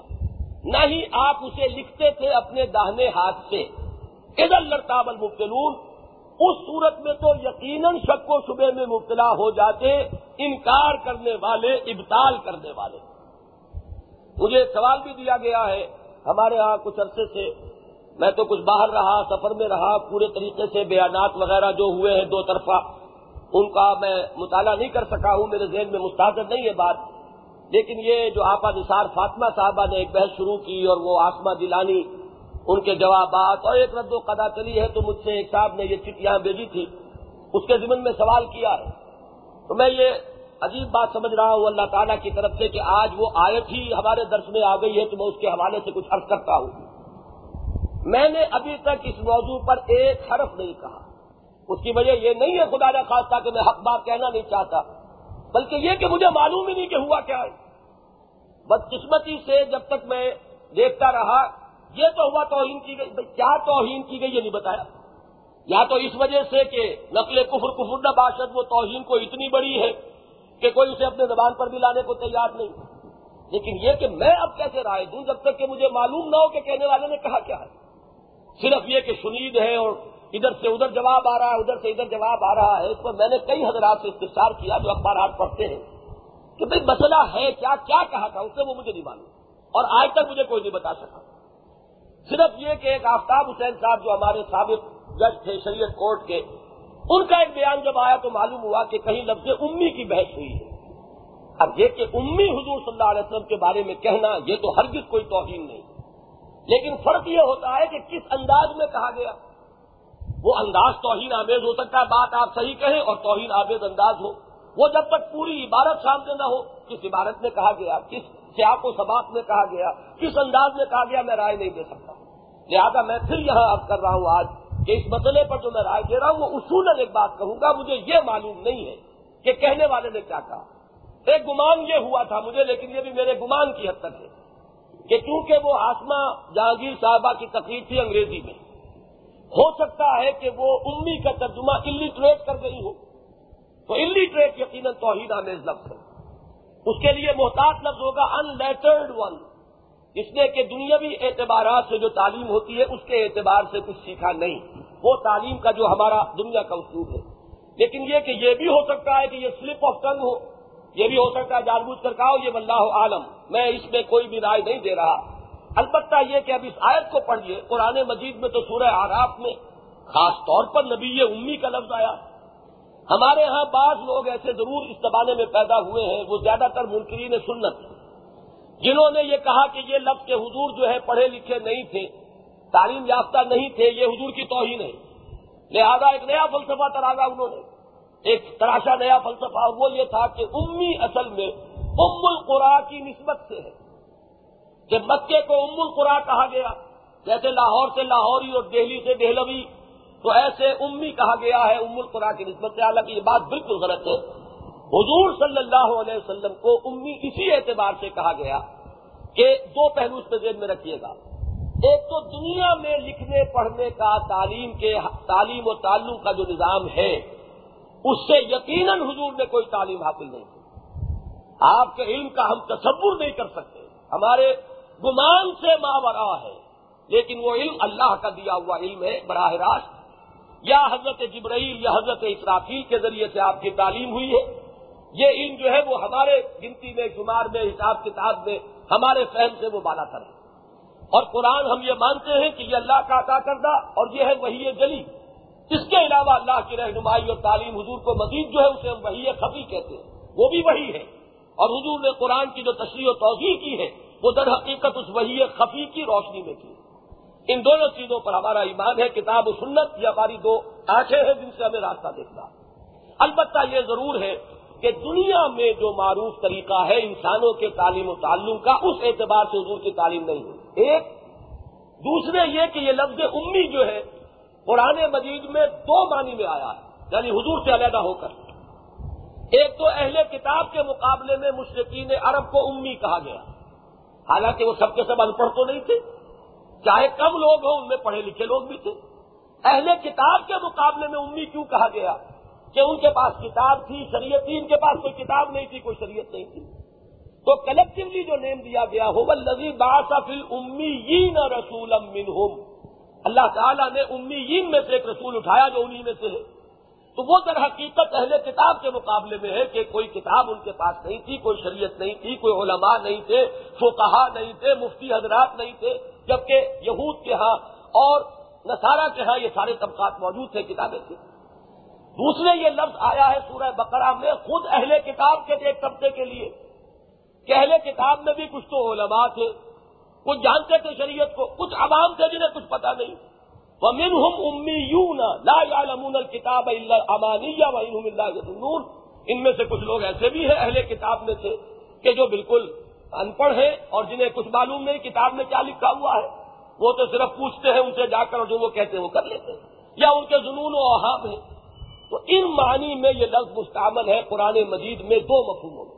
اس آیت پر اب غور کیجیے اسے حضور کی نبوت و رسالت اور قرآن کے منزل من اللہ ہونے کے ثبوت کے طور پر یہاں قرآن بیان کر رہا ہے۔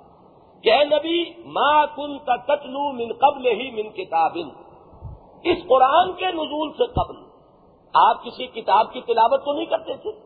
نہ آپ تورات پڑھتے تھے، نہ آپ انجیل پڑھتے تھے، نہ آپ نے اور دنیاوی اعتبار سے کوئی تعلیم و تعلم کے سلسلے سے کوئی علم حاصل کیا۔ ولا کا خود تو ہوں بے یمینے کا نہیں آپ اپنے داہنے ہاتھ سے لکھتے تھے یعنی لکھنا پڑھنا ان دونوں اعتبارات سے۔ آپ کا معاملہ یہ ہے کہ اللہ تعالیٰ نے آپ کی نبوت و رسالت کے دلیل کے طور پر آپ کو ان دونوں چیزوں سے علیحدہ رکھا۔ کہ یہ چیز شک کی بنیاد نہ بن جائے کہ انہوں نے تورات سے پڑھ پڑھا کے ادھر ادھر سے کچھ جمع کر لیا۔ انجیل سے پڑھ پڑھا کر ادھر ادھر سے لے کر یہ قرآن مجید جو ہے کمپوز کر لیا۔ ہے جیسے کہ آج کے مستشرقین جو ہے یہ کہتے ہیں، ویسے آج تو صورتحال کچھ بدل گئی ہے۔ یہ اب سے کچھ عرصے پہلے مستشرقین کا یہ سب سے بڑا تھیم یہ رہا ہے کہ یہ محمد نے سب کچھ تورات سے لیا ہے اور انجیل سے لیا ہے اور اس کو بگاڑ دیا ہے اور اور اس کی بھی شکل بگاڑ کر پیش کیا ہے قرآن میں، معاذ اللہ سما معاذ اللہ۔ لہذا وہ بہت سی چیزوں میں بڑی تحقیق کی کوڑیاں لائیں گے کہ یہ چیز وہاں سے لی گئی، یہ چیز وہاں سے لی گئی۔ حالانکہ جو چیزیں مشترک مضامین ہیں قرآن کے اور تورات کے ان کے بھی انداز بیان میں زمین و آسمان کا فرق ہے۔ کہاں قرآن کا بیان، کہاں اس تورات کا بیان؟ اس لیے کہ وہ تورات جو آج موجود ہے، وہ وہ تورات نہیں ہے جو حضرت موسا نے دی تھی۔ بلکہ اس کے اندر تو تحریف ہو چکی۔ اصل تورات گم ہو گئی۔ آج سے ڈھائی ہزار سال قبل پہلے وہ تورات گم ہو گئی۔ چھ سو قبل مسیح میں یروشلم کو جو تباہ کیا نبو کے نظر نے، اس کے بعد سے وہ تورات نہیں ہے۔ وہ تو اس کے ڈیڑھ سو برس کے بعد یادداشت سے کچھ لوگوں نے لکھی ہے، اس میں انسانی ذہن داخل ہو گیا۔ لہذا اس کے اندر جو انداز ہے مشترک مضامین کا، وہ بھی بہت گھٹیا ہے۔ وہ تو ایک شخص نے اللہ تعالیٰ اسے اجر دے، وہ ایمان بھی لے آیا۔ اللہ تعالیٰ اس کے براتے بلند کرے، پوری کتاب لکھ دی the Quran the Bible and science اور ثابت کر دیا کہ سائنٹیفک فینومینا جو ہے ان کا جہاں تورات میں ذکر آیا ہے، وہ بالکل ان سائنٹیفک ہے اور ثابت ہو گیا کہ وہ غلط ہے اور قرآن مجید میں جہاں بھی ذکر آیا ہے، کوئی ایک بھی ایسی بات نہیں ہے کہ جو سائنس کی ترقی سے اور آگے جو بھی انسان کا دائرہ وسیع ہوا ہے، اس سے وہ بات غلط ثابت ہوئی۔ تو یہ فرق رہے گا۔ یہ بات ہے، اصل میں امی اس اعتبار سے ہے، محمد الرسول اللہ صلی اللہ علیہ وسلم، کہ آپ کو جو علم دیا، جو فہم دیا، خود قرآن سب سے بڑا علم، مزید وہی یہ خفی جو حضور صلی اللہ علیہ وسلم پر ہوئی۔ یہ وہ اللہ تعالیٰ کا دیا ہوا علم ہے۔ وہ اتنا ہے جس کا ہم تصور نہیں کر سکتے۔ اب اگر حضور کو کوئی عثمانی میں ان پڑھ کہہ دے جسمانی میں کہ آج ہم یہ لفظ استعمال کرتے ہیں، تو یہ یقیناً توہین ہے محمد الرسول اللہ صلی اللہ علیہ وسلم کی۔ البتہ اس معنی میں ہم تسلیم کرتے ہیں کہ حضور امید تھے کہ نہ تو آپ نے دنیاوی اعتبار سے تعلیم و تعلم کا جو سلسلہ ہے، اس سے کوئی علم حاصل کیا۔ اور نہ ہی آپ سابقہ کتابوں کے پڑھنے والے تھے، نہ تورات کے نہ انجیل۔ حالانکہ آپ کو معلوم ہے این مکے میں ایک صاحب موجود تھے۔ حضرت ورقا نوفل کون تھے؟ مکے کے کرشی اور وہ گئے اور انہوں نے جا کر شام میں عبرانی زبان سیکھی۔ کانا یک تورات ابھی عبرانی وہ تورات لکھا کرتے تھے عبرانی زبان میں۔ تو ذرا اندازہ کیجیے کہ ان کا رتبہ علمی اس وقت کیا تھا۔ حالانکہ وہ بھی مکے کے رہنے والے کرسی تھے۔ اور غالباً چچا داد بھائی تھے حضرت خلیت القبرا رضی اللہ تعالی عنہ کے۔ وما کن تتلو من قبل ہی من کتاب۔ اور اے نبی، آپ نہیں تلاوت کرتے تھے اس کتاب سے پہلے کسی کتاب کی۔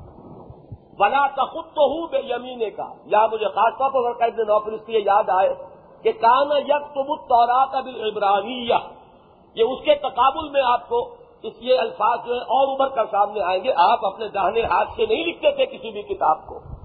ادل لڑتابل مبتلون اگر ایسا ہوتا تو یقیناً شک و شدہ کی گنجائش ہو جاتی ان انکار کرنے والوں کے لیے۔ جو قرآن کو باطل قرار دے رہے ہیں ان کے لیے کچھ کہنے کا موقع ہوتا۔ لیکن آپ کے بارے میں تو سب کو معلوم ہے کہ آپ نے نہ وہ دنیاوی اعتبار سے تعلیم و تعلم کے جو معروف طریقے ہیں انسانوں کے، ان سے کوئی علم حاصل کیا۔ نہ ہی آپ سابقہ کتابوں میں سے کسی کے پڑھنے والے تھے۔ بل ہوا آیات تم بینات، بلکہ یہ تو یعنی قرآن مجید آیات بینات کی حیثیت رکھتی ہے۔ فی صدور الذین اوت العلم، ان لوگوں کے سینوں میں کہ جنہیں علم دیا گیا۔ اب اس سے مراد ایک تو یہ ہے کہ قرآن اہل علم کے سینوں میں محفوظ ہے۔ ایک یہ بھی ہے کہ قرآن مجید کی تعلیمات فطرت انسانی میں موجود ہے لہذا قرآن مجید جو ہے، جب بھی کوئی سلیم الفطرت انسان اسے پڑھے گا، یہ سنے گا، تو اس کا دل گواہی دے گا کہ یہ بات صحیح ہے۔ یعنی وہی جو میں نے ارض کیا تھا کہ تذکیر بے آلہ اللہ اور تذکیر عقل اور فطرت کی بنیاد پر۔ کہ یہ چیز تو در حقیقت فطرت انسانی میں ودیت ہے۔ میں نے کئی مرتبہ سنایا ہے قول حافظ ابن قیم رحمہ اللہ کا۔ وہ فرماتے ہیں، الفوائد ان کی ایک کتاب ہے، چھوٹے چھوٹے شجرات انہوں نے لکھے۔ ایک شجرا بڑا قیمتی ہے، میں نے کبھی اس کا ترجمہ بھی مساف میں شائع کیا تھا کہ قرآن کے بعد پڑھنے والے ایسے ہیں کہ جب وہ قرآن کو پڑھتے ہیں تو یہ محسوس کرتے ہیں کہ قرآن ہمارے دل پر لکھا ہوا ہے، ہم وہاں سے پڑھ رہے ہیں۔ کتنی قابل مطابقت پاتے ہیں وہ اپنی فطرت میں اور اس قرآن مجید کے اندر۔ کہ جیسے کہ یہ ہمارے اپنی فطرت کی ترجمانی ہے، ہماری اپنے دل کی پکار ہے۔ بنا یج ہمیں آیات نا اللہ ظالمون اور نہیں انکار کرتے ہماری آیات کا، مگر ظالم لوگ۔ یہ ظالم یہاں کس معنی میں آیا؟ حق، دھرم۔ جیسے پہلے آیا تھا اللہ نذیر ظلم منہم جو جانتے ہیں کہ یہ حق ہے، پھر انکار کر رہے ہیں۔ جو جانتے ہیں کہ یہ صحیح ہے اور پھر اس کو نہیں مان رہے۔ جیسے کہ علماء اہل کتاب کے بارے میں فرمایا گیا کہ یار فون کما یار فون وہ ایسے پہچانتے ہیں محمد کو اور قرآن کو، صلی اللہ علیہ وسلم جیسے اپنے بیٹوں کو پہچانتے انزل علیہ آیا تم ربی۔ اب یہ وہی مکی جو صورتوں کے مضامین مشترک ہیں، وہ آ رہے ہیں۔ لہذا ان آیات کے اندر تیزی کے ساتھ گزریں گے۔ اور وہ کہتے ہیں کہ کیوں نہیں نازل کیا گیا؟ ان پر کوئی موجزہ کیوں نہیں نازل کیے گئے ان پر؟ یعنی حضور پر موجزات نشانیاں۔ مل رب ہی ان کے رب کی طرف سے۔ اور ان نمل آیا تو ان اللہ، اے نبی، ان سے کہہ دیجیے نشانیاں اور موجزے کل کے کل اللہ کے اختیار میں ہیں۔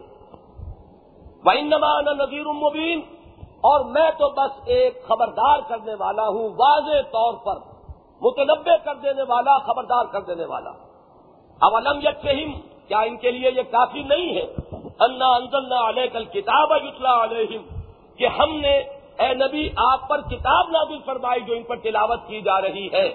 اب یتلا کے بعد دیکھیے، علیہم آ گیا۔ جو ان کو پڑھ کر سنائی جا رہی ہے۔ یہ سب سے بڑی نشانی ہے، یہ سب سے بڑا موجودہ ہے۔ حق کا طالب ہو تو اسے تو اس قرآن کے ذریعے سے حق مل جائے گا۔ اب کس اور کس نشانی اور کس موجودے کے یہ طالب ہے ان نفیزال کا رحمتم و ذکر قومی یومنون یقیناً اس میں رحمت بھی ہے اور یاد دہانی بھی ہے۔ ان لوگوں کے لیے کہ جو ایمان لانے والے ہیں، جو ماننے کے لیے تیار ہیں۔ کبھی کبھی قرآن مجید میں فیل ارادہ فیل کے معنی میں آتا ہے۔ جو ماننا چاہتے ہیں، جن کا ارادہ ہے کہ جو جو لوگ ہر دھرمی کے اوپر قبر کسلی ہے، وہ ظاہر بات ہے کہ اس سے کوئی استفادہ نہیں کر سکیں گے، نہ قرآن مجید کی رحمت سے حصہ پا سکیں گے، نہ اس کے ذکر اور تذکیر سے وہ کوئی فائدہ حاصل کر سکیں گے۔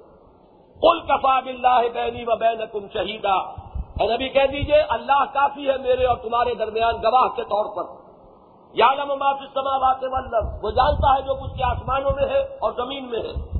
ولدین منو بل باطل و کفر بلّہ اللہ کہم اور جو لوگ ایمان لاتے ہیں باطل پر اور کفر کرتے ہیں اللہ کا، وہی لوگ ہیں جو خسارے میں رہیں گے۔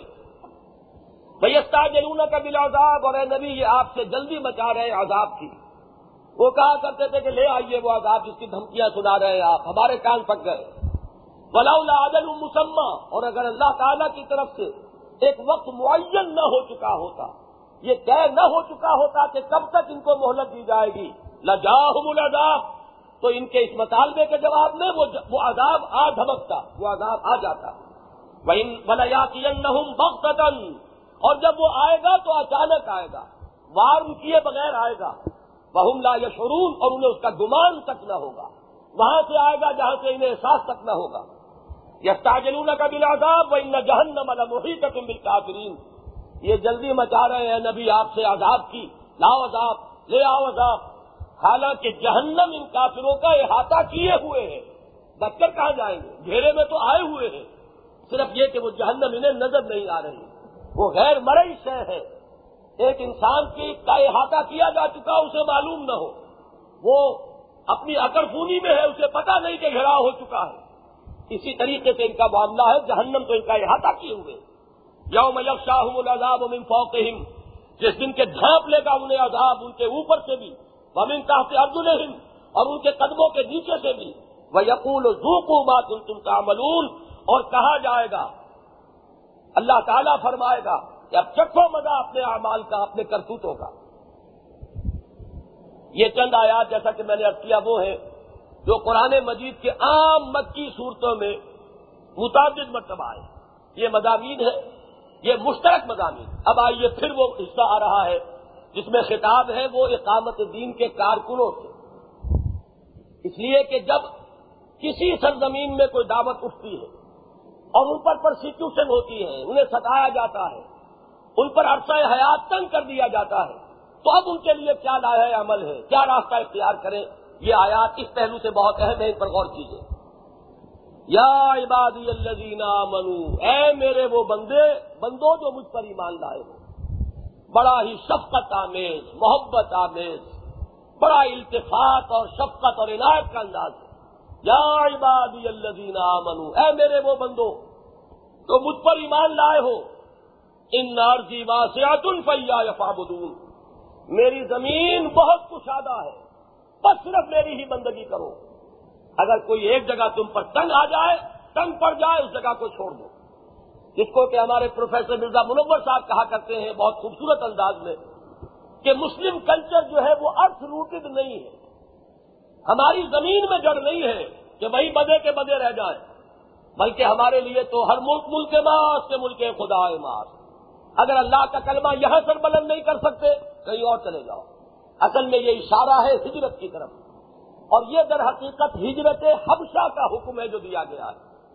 سن پانچ نبی میں یہ صورت نازل ہوئی اور سن چار میں در حقیقت پرسیکیوشن کی شدت ہوئی تھی۔ جب ڈیڑھ دو برس بیت گئے، ان میں وہ وقت بھی آیا کہ حضرت سمیہ اور حضرت یاسر شہید کر دیے گئے۔ اسی میں وہ بھی ہوا ہے کہ حضرت خباب بن العرب کو دہتے ہوئے انگاروں پر لٹایا گیا۔ اسی میں وہ مرحلہ بھی آیا کہ حضرت بلال رضی اللہ تعالیٰ کو گھسیٹا گیا اور گردن میں رسی ڈال کر جیسے کہ جانوروں کی لاشیں جو ہے گھسیٹی جاتی۔ اب ظاہر بات ہے کہ یہ جب شدت ہو گئی تو پھر اجازت دے دی گئی کہ تم اس زمین کو خیر بات کہہ کر جا سکتے تمہیں ہم سے جڑے رہنا ہے، زمین سے جڑے نہیں رہنا۔ ایک تو یہ ہے کہ رہنا نہیں ہے، چاہے کفر میں رہے، چاہے شرک میں رہے، کیا کریں؟ اب ایمان تو نہیں لا سکتے تو چلو، رہنا یہی ہے تو کفر اختیار کر لو۔ چلو واپس بیک ٹو دی پیویلین جہاں سے آئے تھے وہیں چلو. آبائی دین اختیار کر لو اس لیے کہ یہاں پر تو کل میں توحید کے ساتھ تو یہ جینے نہیں دیں گے. نہیں. زمین سے مت جڑو. ہم سے جڑے رہو. اور ہماری زمین کشادہ ہے. یا عبادی الزین منو ان ارضی فیا یا پابدون اسی کے بعد حضور نے پھر حکم دیا ہے کہ جو لوگ چاہے چلے جائیں. حبشہ میں ایک عادل بادشاہ ہے. ایک نیک حکمران ہے. ادھر ہجرت کر جائیں تو صحابہ کرام کئی قافلوں کے اندر آپ کو معلوم ہے کہ بچے کو خیر بات کہہ کر اور وہ ہجرت کر گئے، جن میں حضرت عثمان بھی تھے رضی اللہ تعالیٰ حضرت جعفر تیار بھی تھے رضی اللہ تعالیٰ تو یہ ہے ہجرت اول، ہجرت اولا، کہ جو حبشہ کی طرف ہوئی۔ دوسری بات غور کیجیے اب یہ جو کشمکش ہے، ان میں ایک ایک آیت جو ہے، یہ یہ کوہ نور ہیرا کیا شاہ ہے ان کے مقابلے میں قدر و قیمت کے اعتبار سے۔ جنہیں تو عزیز ہے راہ حق میں استقامت، جو جمے رہنے کو سمجھتے ہیں کہ ان کی اصل بتا ہے، ان کے لیے اس میں سے ایک ایک آیت، ایک ایک لفظ جو ہے، یہ ہرج جا بنانے کے قابل ہے۔ یاد ہو، دل کے اندر جمع ہوا ہو۔ کل نفس قتل موت ہر سی نفس کو موت کا مزہ چکنا ہے۔ مراد کیا ہے؟ کیا پہلے، کیا بعد میں؟ اگر سمیا اور یاسر شہید ہو گئے، تو تم کون سے ہمیشہ یہاں رہ جاؤ گے؟ تمہیں بھی جانا ہے، آج نہیں تو کل۔ کوئی آگے تو پیچھے؟ دیکھیے یہ وہ انداز ہے کہ قبرستان میں آپ جائیے تو جو مصنون الفاظ ہیں، وہ کیا ہے السلام علیکم یا اہل القبور یفر اللہ لنا ولکم انتم سلفنا ونحن بلا سر سلامتی ہو تم پر، اے قبروں والوں تم ہمارے آگے چلے گئے ہو، ہم تمہارے پیچھے آ رہے ہیں۔ اللہ تمہاری بھی مغفرت فرمائے، ہماری بھی مغفرت فرمائے۔ یعنی کوئی دن کی بات ہے، کیا فرق ہے؟ بیس سال، تیس سال کیا حقیقت رکھتے ہیں؟ جانا ہے وہاں۔ اگر آج حق پر جان دے دو، تو اس سے بڑی کامیابی کوئی نہیں۔ اور اگر حق سے انحراف کر کے، بے وفائی کر کے، اگر اس راہ کو چھوڑ کر بیس برس جی لیے تو کیا جی لیے؟ کون سا تم نے بہت تیر مار لیا؟ کون سی بڑی کمائی کر لی؟ اب دیکھیے، پہلی بات کیا آئی کہ زمین جو ہے، زمین کے کسی ایک خطے کو اپنے اوپر لازم نہ کر لو۔ بلکہ لازم کرو اللہ کے دین کو، اللہ کی توحید کو، محمد کی رسالت کو۔ نمبر دو، خود یہ زندگی کون سی ہمیشہ کی شے ہے؟ سب سے بڑی شے جو بزدل بناتی ہے انسان کو وہ موت کا خوف ہے۔ تو موت تو آنی ہے۔ کل نفس قتل موت سم لینا ترجعون۔ پھر ہماری طرف تم سب لوٹا دیے جاؤ گے۔ ولدین الصالحات من الجنت غرفا۔ اور وہ لوگ جو ایمان لائیں اور نیک عمل کریں۔ یہ میں پہلے رکو کے ذمن میں کر چکا ہوں، دو مرتبہ یہاں آیا تھا۔ ولدین عامن عامل الصالحات، کہ عمل صالح کا نقشہ ہمارے ذہن میں فوراً آئے گا، نماز، روزہ حجکات یا کچھ اورات کچھ تصویرات حالانکہ وہ جو عمل ہے، وہ اس وقت تھا ہی نہیں۔ نماز بھی پنج وقت کا موجود نہیں تھی ابھی۔ ابھی روزے کا کوئی تصور ہی نہیں تھا، زکوٰۃ کا کوئی حکم ہی نہیں تھا۔ ابھی حج کا وہ سوال ہی نہیں تھا۔ وہ سارے کے سارے مناسی کے حج تو حضور نے بعد میں سکھائے معلوم یہ ہوا کہ ہمارا نیکی کا تصور، پھر وہ کہ وہ سنتیں بھی جو ہمارے ہاں ہے اور میں سمجھتا ہوں کہ ہر شخص کو سنت کی زیادہ زیادہ پیروی کرنی چاہیے۔ لیکن یہ بھی ساری کی ساری تدوین ہوئی ہے، جا کر مدنی دور میں تفصیلات جو ہے اس کی، جو مرتب ہوئی مدمن ہوئی۔ اور جو حضور صلی اللہ علیہ وسلم کے معمولات لوگوں کے علم میں آئے۔ اصل عمل صالح کیا تھا جو مکے میں ہو رہا تھا؟ استقامت علی الدین اور دعوت اللہ۔ خود جڑے رہو ڈٹے رہو۔ کوئی تکلیف تمہیں ہراساں نہ کرے، کسی آزمائی سے بدل نہ ہو، قدم پیچھے نہ ہٹے۔ قدم نہ پیچھے ہٹے کہ قسمت ابھی ہمیں آزما رہی ہے۔ یہ ہے اصل میں سب سے بڑا عمل۔ اور دوسرے، دعوت دیتے رہو بلائے جاؤ۔ وہ دو سبھی رب کا بل خدمت الحسنہ۔ باقی اس کے ساتھ رات کا قیام بھی تھا۔ کھڑے ہونا تھا رات کے وقت۔ چاہے نماز پنج وقتہ کا بھی نظام نہیں تھا، لیکن یہ کہ رات کا قیام تھا۔ یہ ہے اصل وہ اعمال دین جس کو کہ یہاں عمل صالح سے تعبیر کیا جا رہا ہے۔ ولدین جنت ہم لازمن انہیں ٹھکانا دیں گے۔ جنت میں، اس کے بالا خانوں میں، جن کے نیچے، جن کے دامن میں ندیاں بہتی ہوگی خالدین فیحا جس میں وہ ہمیشہ ہمیش رہیں گے۔ نعم اجر العاملین۔ بہت اچھا بدلہ ہے یہ عمل کرنے والوں۔ اور عاملین جو ہے اصل میں جب آتا ہے بغیر کسی اور صفت کے، اس کا مطلب ہے محنت کرنے والے، مشقت کرنے والے، اپنی جان کھپا دینے والے، لگا دینے والے۔ اس کی آگے شرح کر دی گئی کون عاملین؟ الدین صبر والا ربہم یتوکلون جو صبر کریں، وہ دیکھ رہے ہو کہ ہماری دنیا بگڑ رہی ہے۔ میرا کیریئر برباد ہو رہا ہے۔ میرا مستقبل تباہ ہو رہا ہے۔ مستقبل سے مراد اس دنیا کا مستقبل۔ ایک ہمارا تصور مستقبل ہے کہ اصل مستقبل آخرت ہے، اسے بناؤ۔ یہ مستقبل جو دنیا کا ہے، جسے آپ کہتے ہیں آرزی فانی، ناپائیدار، کسی کو پتا نہیں کتنا ہے۔ Final year M B B S کا امتحان دے رہا ہے بچہ۔ اور گیا ہے صرف لینے کے لیے اپنے ایک ساتھی دوست سے کچھ نوٹس لیکن یہ کہ واپس آ رہا ہے موٹر سائیکل پر کے ٹرک اس کو کچلتا ہوا گزر گیا۔ کہاں ہے وہ مستقبل؟ کہاں ہے وہ روشن کیریئر کہاں گیا؟ زندگی جو ہے اس درجے ناپائیدار، لیکن کوئی خود آرام سے چھوڑ دے مجال نہیں۔ ابھی ہمارے ایک ساتھی، نوجوان ساتھی سی اے کیا ہے، ابھی پاس ہوئے ہیں، چھ ہزار روپے کی تنخواہ کا۔ انہیں آرڈر ملا اپوائنٹمنٹ کا۔ اور دیکھتے ہی دیکھتے کینسر آف اسٹامک اور ختم ہو گئے۔ یہ کیریئر تھا جس کے لیے۔ ہاں اگر ان کے والدین سے یہ کہا گیا ہوتا کہ اپنے اس بیٹے کے دو سال دین کے لیے لگا دو، کبھی تیار نہ ہوتے۔ اجی مستقبل کی بات ہے اجی آگے کیریئر کو کیسے برباد کر لیں ہم ہم تو اس لیے منتظر ہیں اور ہم تو اس کے منتظر ہیں۔ اور ہمارے تو یہ مسائل ہیں اور ہمارے یہ معاملات ہیں۔ ہم تو ایک ایک دن جو ہے گن کر کاٹ رہے ہیں۔ کیسے یہ دین کے لیے دو سال نکال دیں؟ لیکن یوں دیکھتے دیکھتے اللہ تعالیٰ لے گیا۔ جیسے کہ سورہ واقعہ میں کہا گیا ہے، کیوں نہیں لوٹا لیتے اسے اگر تمہارے اندر کی طاقت ہے؟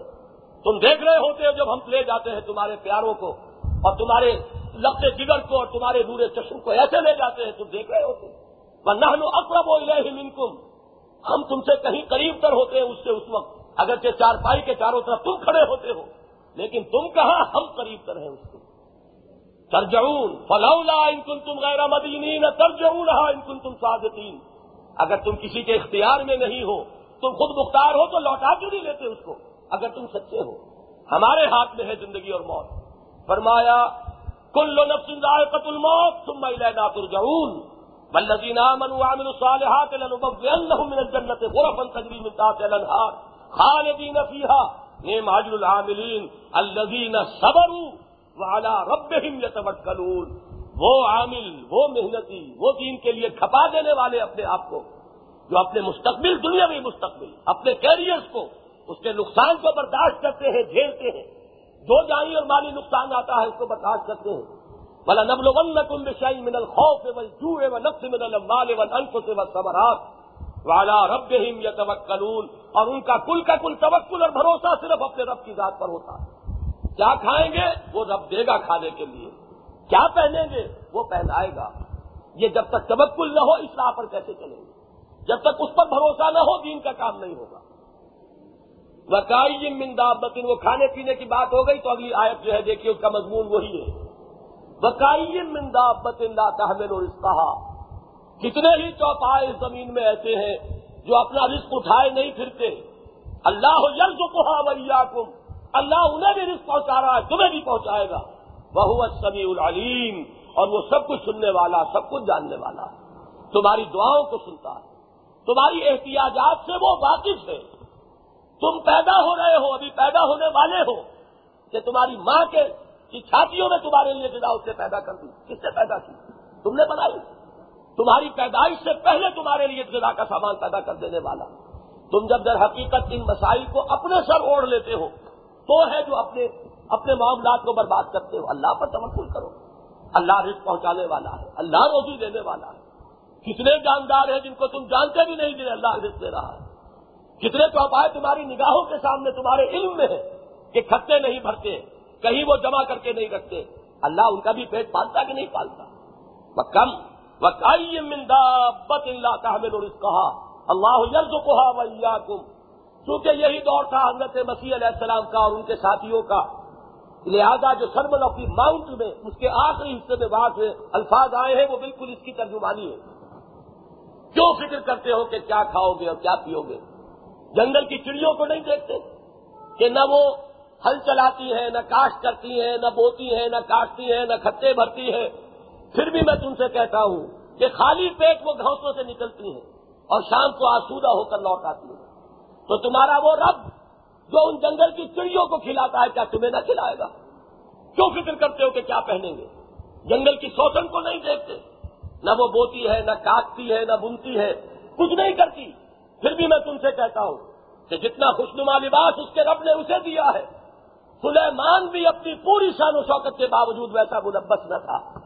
تو جو جنگل کی گھاس کو وہ اتنا حسین و جبیل لباس دے رہا ہے، جو آج ہے اور کل جلا دی جائے گی، کیا وہ تمہیں محروم رکھے گا؟ لیکن در حقیقت تم یقین سے خالی، تم پر تمکل نہیں۔ یہ حضرت مسیح علیہ السلام کے الفاظ ہے متی کی انجیل میں جو چاہے بڑے پرسکو الفاظ ہیں، ان کا مطالعہ کریں بلا انسان کا من خلق سماوات والارض اب یہ پھر وہ مضامین، مشترک مضامین، عقل اور فطرت کی بنیاد پر اللہ تعالیٰ کی توحید کے لیے دلیل۔ بلا ان سال کا ہوں من خلق سماوات والارض وسخر الشمس والقمر۔ اور اے نبی اگر آپ ان سے سوال کریں گے تو کس نے پیدا کیا آسمانوں اور زمین کو؟ اور کس نے مسخر کیا سورج کو اور چاند کو؟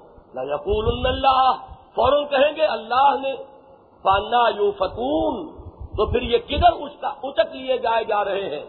یہ کدھر سے بچلائے جا رہے ہیں؟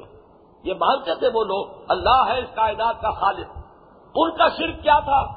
کہ کچھ اللہ کے نائبین ہیں، کچھ مقربین بارگاہ ہیں، کچھ اللہ کی بیٹیاں ہیں، کسی نے کسی کو بیٹا قرار دے دیا۔ ان کی شفاعت سے میرا پار ہو جائے گا۔ یہ تھا شرک، یہ نہیں تھا کہ انہوں نے پیدا کیا۔ آسمان اور زمین کا پیدا کرنے والا وہ مانتے تھے کہ اللہ ہے، صرف خدا ہے واحد۔ سورج اور چاند کو کنٹرول کرنے والا وہ مانتے تھے صرف اللہ ہے۔ لیکن یہ سفارش بھی تو چلتی ہے نا آگے۔ یہ سفارشی ہے ہمارے ہاں اولائے شفا عند اللہ۔ یہ مورتیاں جو ہے ہم نے بنائی ہیں، یہ دیویاں دیوتا ہے۔ اللہ کے لاڈلے ہیں، پیارے ہیں۔ ان کی سفارش سے بیڑا پار ہوتا ہے۔ یہ شرک تھا ان کا۔ ورنہ یہ کہ ایک مقتے پر آ کر توحید کے قائل تھے۔ وہ بھی مانتے تھے کہ کائنات کا پیدا کرنے والا تنہا اللہ ہے۔ چنانچہ ان کا جو تلبیہ آتا ہے، یہ جو آپ حج میں تلبیہ پڑھتے ہیں لبے کا اللہ لبیک لبے کلا شریک الک لبیک، ان الحمد و نعمت الک والملک لا شریک الک ان کے ہاں تلبیہ کیا تھا؟ لبے کلا شریک الک لبیک اللہ شریکن تملے کو ہوں وما ملک۔ اے اللہ، میں حاضر ہوں، تیرا کوئی شریک نہیں، میں حاضر ہوں۔ ہاں ان سوائے ان شریکوں کے، کہ جن کے اختیار کا بھی تو ہی مالک ہے، ان کا بھی تو ہی مالک ہے۔ بس یہ تھا ان کا شرک۔ یعنی توحید سپلٹ ہوتی تھی شرک میں، پھر جا کر وہ رجوع کر جاتی تھی توحید کی طرف۔ یہ درمیان کا ایک شرک ہے کہ ہم جنہیں تیرے شریک مانتے اللہ شریکن، تم لے کو ہوں، تو ہی مالک ہے اس کا بھی۔ وہ ماملک اور جس کا وہ مالک ہے، اس کا بھی تو ہی مالک ہے۔ یعنی کوئی اختیار دیا تو تو نے دیا، کوئی اتارٹی ہے تو تیری عطا کرتا ہے۔ تو دیکھیے کہ یہاں پھر وہی بات ہوئی جو یہ ان عیسائیوں کے ہاں ایک میں تین تین میں ایک والا مسئلہ۔ کہ توحید سپلٹ ہوئی آ کر شرک میں، پھر وہ جڑ گئی اور پھر توحید کی طرف رجوع کرنے پر انسان اس لیے مجبور ہے کہ عقل اور فطرت میں شرک کے لیے کوئی گنجائش نہیں۔ کرے تو کیا کرے؟ پھر پھر کر جانا پڑتا ہے وہی۔ لیکن یہ درمیان کا جو ہے عرصہ ڈیرا آدمی وہاں لگا کر بیٹھ جاتا ہے۔ ان شریکوں کو خوش کرو، ان کی دنڈوت کرو، ان کے چڑھاوے چڑھاؤ، ان کے لیے نیازیں ہوں، ان کے لیے قربانیاں ہو کچھ ان کی چاپلوسی کی جائے، خوشامد کی جائے، تاکہ اللہ کے ہاں ہمارا کام کروا دے اس لیے کہ حرام خوری تو ہم نے کرنی کرنی ہے۔ بد کرداری تو ہم نے چھوڑنی ہے ہی نہیں۔ بل یورید الانسان انہیں یف چورا امام تو کیا کرے؟ کوئی نہ کوئی سفارشی ڈھونڈنا پڑے گا کہ نہیں؟ یہ ہے سارا دھندا جس پر شرک کا کاروبار چلتا۔ اللہ یب تو رسق من یشا من بعد ہی ویقدر۔ ویقدر اللہ ان اللہ بکل شعین علیم۔ اللہ تعالیٰ کو سادہ کر دیتا ہے رزق۔ وسیع کر دیتا ہے رزق۔ اپنے بندوں میں سے جس کے لیے چاہے۔ اور جس کے لیے چاہے تنگ کر دیتا ہے، معاف توڑ کر دیتا ہے۔ ان اللہ بک شعین علیم، یقیناً اللہ تعالیٰ ہر چیز کا علم رکھتا ہے۔ یہ بھی در حقیقت انہیں کارکنان تحریک اسلامی کہہ لیجیے مجاہدین اقامت دین سے بات کہی جا رہی ہے کہ یہ رزق کا خزانہ ہمارے ہاتھ میں ہے۔ اس کا سرشتہ ہمارے ہاتھ میں ہے۔ کشادہ ہم کرتے ہیں، تنگ ہم کرتے ہیں۔ لہذا فکر نہ کرو۔ اس کو ہمارے حوالے کر دو، تم ہمارے کام میں لگو۔ ہم تمہاری ضروریات اپنے ذمے لیں گے یہ ہے اصل فلسفہ۔ لیکن اس پر دل جھکے کیسے؟ دل جھکے گا اس کا جس کا اللہ پر یقین ہو۔ جہاں یقین کمزور ہوگا، وہیں جو ہے وہ اس میں لال پیدا ہو جائے گا۔ ورنہ تو اللہ نے تو یہ معاہدہ کیا ہے۔ میرے حوالے کرو، اس پر تبکل کرو۔ میں ذمہ داری لیتا ہوں۔ جو شخص جو ہے میرے دین کے لیے لگ جائے۔ اب دیکھیے، ایک حدیث میں نے بارہ سنائی ہے، من کانا فی حاجت عقیق کان اللہ کی حاجت ہی۔ جو شخص اپنے کسی بھائی کی ضرورت پوری کرنے میں لگتا ہے، اللہ اس کی ضرورت پوری کرنے میں لگ جاتا ہے۔ اب آپ سوچئے، انسانی سطح پر آپ نے اپنے کسی بھائی، مسلمان بھائی کی ضرورت کے لیے اپنے آپ کو لگا دیا۔ اللہ آپ کی ضرورت میں لگ گیا۔ تو آپ سوچیے اگر آپ اللہ کے لیے اپنے آپ کو لگا دیں، تو کیا وہ آپ کا ساتھ چھوڑ دے گا؟ لیکن چاہیے یقین۔ درکار ہے وہ یقین اللہ پر اور اس کے بعدوں پر۔ والا انسان کا من نظر امن سما مان پھر وہی دلیل۔ اور اگر اے نبی آپ ان سے سوال کریں گے، کس نے نازل کیا آسمان سے پانی؟ فاہیا بھی لرد موتحا من باد موتحا پھر زندہ کیا اس کے ذریعے؟ زمین کو اس کے مردہ ہو جانے کے بعد۔ نہ یقول اللہ فوراً کہیں گے اللہ نے بول الحمد للہ بلکر یا کہہ دیجیے کل حمد کل شکر کل سنا بھی پھر اللہ ہی کے لیے۔ لیکن ان کی اکثریت عقل سے کام نہیں لیتی وما دل حیات دنیا اللہ اب تک یہ دوسرے حصے میں جو بات آئی تھی، اس کا خلاصہ جس آیت میں اصل فیصلہ یہ ہے کہ آپ کا آخرت پر ایمان ہے یا نہیں۔ ہے تو اس کی نوعیت کیا ہے؟ آیا آپ نے آخرت کو دنیا کا زمینہ سمجھا ہے؟ یا دنیا کو آخرت کا مقدمہ سمجھا ہے؟ میں ذرا یہ تمثیل دے رہا ہوں ایک کتاب کے حوالے سے۔ دیکھیے، کتاب کا ایک مقدمہ ہوتا ہے۔ اصل کتاب اس کے بعد شروع ہوتی ہے۔ دیباچہ ہے، مقدمہ ہے۔ ایک یہ ہے کہ زمینہ ہوتا، کتاب مکمل ہو گئی ہے۔ صرف اس کا ایک اپینڈکس اور لگا ہوا۔ ہمارا تصور جو ہے، ہم میں سے اکثر کا اللہ تعالیٰ ہم پر حقیقت کو منتشر فرمائے۔ اللہ ہمارے نا حقائق الشیاء کباہیا وہ ہمارا تصور کیا ہے کہ جیسے ایک کتاب کا زمینہ ہوتا ہے، اصل کتاب ہے دنیا اور آخرت ہمارے ذہن میں صرف زمینے کے درجے میں ہے۔ ہونا کیا چاہیے؟ اصل کتاب زندگی ہے آخرت، دنیا اس کا ایک مقدمہ یا دیبا چاہے یہ کم سے کم، حالانکہ میں آپ سے عرض کر دوں، کتاب کے مقدمے کی کوئی نسبت ہے اصل کتاب سے؟ ڈھائی سو صفحے کی کتاب ہے، پچیس صفحے کا مقدمہ ہے، ایک اور دس کی نسبت ہو گئی نا۔ فرض کیجیے، ایک صفحے کا مقدمہ ہے، ایک اور ڈھائی سو کی نسبت تو ہو گئی۔ لیکن دنیا اور آخرت کی کوئی نسبت نہیں ہے، یہ فائنائٹ وہ ان فائنائٹ کا انفائنائٹ کے ساتھ کوئی نسبت کا سوال نہیں۔ کوئی اس کا امکان ہی نہیں کہ آپ اس میں کوئی تناسب مقرر کریں۔ لیکن یہ کہ سمجھانے کے لیے مثال دے رہا ہوں کہ کم سے کم اس سطح میں تو ہو کہ ہم یہ سمجھے کہ اصل کتاب زندگی موت کے بعد کھلے گی، یہ صرف یہ باچا ہے جو ہم یہاں پڑھ رہے ہیں۔ کم سے کم یہ تو ہو۔ یہ ہے اس آیت کا مفہوم۔ دہل حیات دنیا اللہ اور نہیں ہے یہ دنیا کی زندگی سوائے کھیل اور تماشے کے۔ وہ دار الآخرت الحی الحیوان لو کا اور یقیناً آخرت کا گھر ہے اصل زندگی۔ کاش کے انہیں معلوم ہوتا۔ یہ ہے وہ کاش۔ یہ نسبت و تناسب کسی درجے میں بھی آ جائے۔ حقیقت میں تو آ ہی نہیں سکتا انفائنائٹ اور فائنائٹ کی اصل نسبت کہاں دین میں آئے گی۔ ہم انفائنائٹ کا تصور ہی نہیں کر سکتے۔ اسی لیے قرآن کہیں خلوص کا لفظ لاتا ہے، کہیں مزید ابدا کا اضافہ کرتا ہے، کسی طرح بات دل میں بیٹھے، کوئی تصور ان کے سامنے آ جائے۔ لیکن یہ کہ واقع ہم ابدیت کا تصور کر ہی نہیں سکتے۔ لیکن کچھ نسبت تو ہو۔ یہ تو محسوس ہو، اصل زندگی وہ ہے، یہ عارضی ہے، فانی ہے۔ وہ پائیدار ہے، یہ نا پائیدار کلّا بل تو حبول العاجلہ کا بتضر الآخرہ تمہارا اصل مرض ہے یہ کہ آخرت کو تک دیتے ہو اور دنیا سے محبت کرتے ہو۔ بل تو سرون الحیات دنیا بل آخرت و خیر ہوں آپ کا تمہاری اصل بیماری کیا ہے؟ تم دنیا کی زندگی کو ترجیح دیتے ہو، حالانکہ آخرت باقی رہنے والی بھی ہے اور بہتر بھی یہ ہے وہ تصور۔ یہ آج بہت اہم ہے۔ میں نے تو کیا کہ اس میں سے ایک ایک لفظ جو ہے، وہ ہلد جان بنانے کے قابل ہے ان لوگوں کے لیے۔ میں اوروں کی بات نہیں کر رہا جو عزم کر چکے ہو کہ ہمیں اللہ کے دین کے لیے اپنے آپ کو لگا دینا ہے۔ باقیوں کے لیے کوئی ریفرنس نہیں ہے یہاں، وہ تو آیات پڑھے ثواب لے لیں۔ ثواب مل جائے گا، اس میں کوئی شک نہیں۔ لیکن یہ کہ رہنمائی، جن کے لیے کہ یوں سمجھیے کہ ایک ایک قدم پر جو ضرورت ہے ان کی، جیسے کہ بھوکے کے لیے غذا ہے اور پیاسے کے لیے پانی، اس طرح یہ آیات بینات ہے ان لوگوں کے لیے کہ جو اس راہ میں اپنے آپ کو لگانے اور کھپانے کا عزم کر چکے بما دہل حیات دنیا اللہ بین دار الآخرت الحیوان لو کانو یا فیضا کے منہ فل فل اب یہ پھر وہی مشترک مضامین جو ہے شرک کے خلاف اور توحید کے حق میں ایک اور دلیل فطرت سے۔ اور جب یہ لوگ سوار ہوتے ہیں کشتی میں دام اللہ مخلصین اللہ الدین تو پکارتے ہیں اللہ کو اسی کے لیے اپنے دین اور اطاعت کو خالص کرتے ہوئے۔ زمین ذرا کشتی جو ہے شیکی ہوتی ہے نا۔ زمین پر تو ہم کھڑے پاؤں جمے ہوئے ہیں، تو ہمیں اطمینان رہتا ہے۔ حالانکہ کیا پتا یہ زمین بھی ذرا جنبش کھانے لگے جن میں تارے نظر آنے لگتے ہیں، ذرا سا جھٹکا آتا ہے۔ کیا پتا چلتا پتا نہیں ہم کہاں ہیں، کہاں نہیں ہے لیکن عام طور پر چونکہ یہ کھڑی ہے بیچاری، ہم نے تمہارے لیے سورہ ملک میں آیا ہے نا، کہ ہم نے تمہارے لیے زمین کو ضرور بنا دیا ہے۔ ہم صوفی بنا کے بے ہاں اس کے کندھوں کے مابین چلو پھرو۔ جیسے بہت بڑی بھیل مچھلی ہو اور اسے کوئی جزیرہ سمجھ کر اوپر اتر جائے۔ اور اللہ کا حکم اس ریل مچھلی کو کہ ذرا جنبش نہ کرنا۔ ابھی ذرا ان کے دل کو اطمینان رہے۔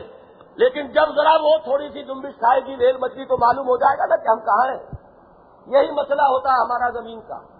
زمین پر ہوتے ہیں، دل ذرا جمع ہوتا ہے۔ کشتی میں ہوتے ہیں تو وہ سیکی ہے، ایک لہر آئی ادھر ادھر۔ تو وہ اس وقت جو حال انسان کا ہوتا ہے، تو بڑے سے بڑے مشرق کا شرک ہوا ہو جاتا ہے۔ کوئی کسی دیوتا کو نہیں پکارتا۔ وہاں پکارتے صرف اللہ۔ یہ ہے اصل میں وہ دلیل جو قرآن میں بہت سی صورتوں میں آئی ہے۔ اور یہ اہل عرب کا مشاہدہ تھا اور اکرما جو ہے، رضی اللہ تعالیٰ عنہ، ابو جہل کے بیٹے اکرما وہ جا رہے تھے حبشہ کی طرف فتح مکہ کے بعد کہ میں ایمان نہیں لاؤں گا۔ کبھی گئے تھے مسلمان، سات اور آٹھ، پندرہ برس پہلے تو مسلمانوں نے ہجرت کی تھی۔ اب اکرما ہجرت کر رہے تھے سن آٹھ میں۔ لیکن یہی صورت ان کے ساتھ پیش آئی۔ حفصہ کی طرف جا رہے تھے، کشتی میں تمام مشرقین تھے۔ لیکن جب ایک ذرا بہچال سا آیا اور ایک طوفان کی کیفیت ہوئی تو سب نے اللہ کو پکارنا شروع کر دیا۔ کسی نے نہ لات کو یاد کیا، نہ عزا کو، نہ مناق کو، نہ حبل کو، کسی کو نہیں۔ تو حضرت ایک نما فرماتے ہیں کہ مجھے خیال آیا کہ یہی اگر ہماری فطرت کی پکار ہے تو اسی کی طرف تو دعوت دے رہے ہیں محمد صلی اللہ علیہ وسلم۔ ہم اپنی فطرت سے فرار کر رہے ہیں۔ لہذا وہیں سے واپس آئے۔ پھر ان کی اہلیہ ان کو لے کر حضور کی خدمت میں حاضر ہوئی، ایمان لائے۔ اور پھر انہوں نے بہرحال ابو جہل کے بیٹے، وہ بھی ایک جمع مرد انسان تھا، اس میں کوئی شک نہیں۔ حضور نے بھی اگر دعا میں شامل کیا تھا، اس کو تو کوئی بات تھی کہ حضرت عمر اور امر ابن حشام، اے اللہ، اس عمر ابن الخطاب یا حشام کے بیٹے امر کو، یہ اصل میں ابو جہل کا نام ہے امر ابن حشام۔ ان دو میں سے کسی ایک کو تو ضرور میری جھولی میں ڈال دے۔ تو انہی کے بیٹے ہیں، پھر اسی کے بیٹے ہیں حضرت اکرما انہوں نے پھر جو کار ہائے نمایاں دکھائے ہیں، جہاد میں، شام کے جہاد میں جو حصہ لیا ہے۔ بہرحال وہ ان کے ساتھ یہ واقعہ پیش آیا بالکل اسی طرح۔ میدان کے منہ بالکل کے دام اللہ مخلصین اللہ الدین فلما نجاہ من البر رضا سکون جب اللہ تعالیٰ پھر خشکی کی طرف نجات دے دیتا ہے، لے آتا ہے خشکی کی طرف، تو پھر وہ شرک کرنے لگتے یا بولے اللہ تو شرک بلّہ ان شرک کا ظلم عظیم۔ اس سے پہلی آیت ہے نا یہ لقمان الحکمت انشکر للہ ومن یشکر فین یشکر نفسی ومن کفر فین اللہ غنی الحمید فیس قال لقمان لابنه وهو يعظه یا بني لا تشرك بالله. وہ شکر کا تقاضا ہے کہ شرک سے بچ کر توحید پر کاربند ہو جائے۔ ورنہ در حقیقت انسان نہ شکری یعنی کفر کر رہا ہے۔ لے یک فرو بما آتے نہ ہوں لے تمتا ہوں اور تاکہ فائدہ اٹھا لے کچھ۔ فسو فیالمون تو القریب انہیں معلوم ہو جائے گا۔ اولم یرو انا جالنا ہر امن آمنا میتفتف الناس من حولہم کیا یہ لوگ نہیں دیکھتے؟ یہ خاص طور پر قریش کے لیے اللہ کا ایک خصوصی احسان جو حرم کعبہ کی وجہ سے ان پر ہوا اس کے ذریعے سے ہوا۔ اس کا اشارہ کیا جا رہا ہے کہ احسان مانو ہمارے اس, اس نعمت کا انعام کا۔ کیا یہ دیکھتے نہیں کہ ہم نے حرم کو ان کے لیے امن کی جگہ بنا دیا؟ پورے عرب میں کہیں جگہ نہیں۔ کہ جہاں امن ہی امن ہو۔ یہ خطہ ہم نے بنایا۔ بدترین زمانے میں بھی وہ حرم رہا ہے۔ اس کی حرمت کو بٹا نہیں لگایا گیا۔ اس کی حرمت کو بٹا لگانے کے لیے اگر آیا تھا، اب رہا اپنے ساتھیوں کی فوج لے کر، تو وہ دریا میٹ کر دیے گئے۔ لیکن اس کی حرمت کو بٹا نہیں لگا۔ یہاں یہ تھا عرب کے بدترین دور میں بھی۔ کوئی عرب اپنے باپ کے قاتل کو بھی، جس کو کہ وہ سال ہر سال سے ڈھونڈ رہا ہو بدلہ لینے کے لیے، اگر وہ حرم میں دیکھتا تھا تو اس سے بات نہیں رکھتا۔ اس کو غزل پہنچانا تو دور کی بات ہے، اس لیے کہ یہ حرم ہم نے اس سرزمین حرم کو ان کے لیے امن کی جگہ بنا دیا۔ بلکہ حرم ہی کے حوالے سے ان کے قافلے محفوظ تھے کہ ان کے اوپر کوئی حملہ نہیں کرتا تھا۔ کہ اس حرم کے متولی ہے یہ قریش، ان کے قافلوں کے اوپر ہاتھ نہ اٹھاؤ۔ اتنے بڑے احسانات، اس پر پوری صورت ہے قرآن مجید کی۔ یہ علاق قریش علاف امریلا کا شکایت بس ہے فل یا بدور اللہ من خوف. اس گھر کے رب کی بندگی کرو اور پرستش کرو. جس نے اس گھر کے تفیل تمہیں کھانے کو غذا بہت پہنچائی. یجبا الہ سمرات کل شہ کہ اس کی طرف ہر چیز کے میوے جو ہے وہ کھچے چلے آ رہے ہیں. اور اسی کی وجہ سے تمہیں عمل عطا فرمایا. لیکن یہ کہ تم نے اس کعبے کی حرمت کو بٹا لگا دیا، تین سو ساٹھ فٹ اس کے اندر رکھ کر. اس کو اس کو نجس بنا کر رکھ دیا. اب الم یرو اللہ جالنا حرمن آبنا خطف اللہ من اور ان کے ارد گرد سے لوگ اچک لیے جاتے ہیں۔ جیسے آج آپ نقشہ دیکھ رہے ہیں سندھ میں۔ کبھی کسی کو اچک کر لے گئے، کبھی کسی کو لے گئے۔ یہ لوگوں کا اچک لیا جانا ہے۔ یو تخت الناس من حولہم ان کے ارد گرد کوئی امن نہیں ہے۔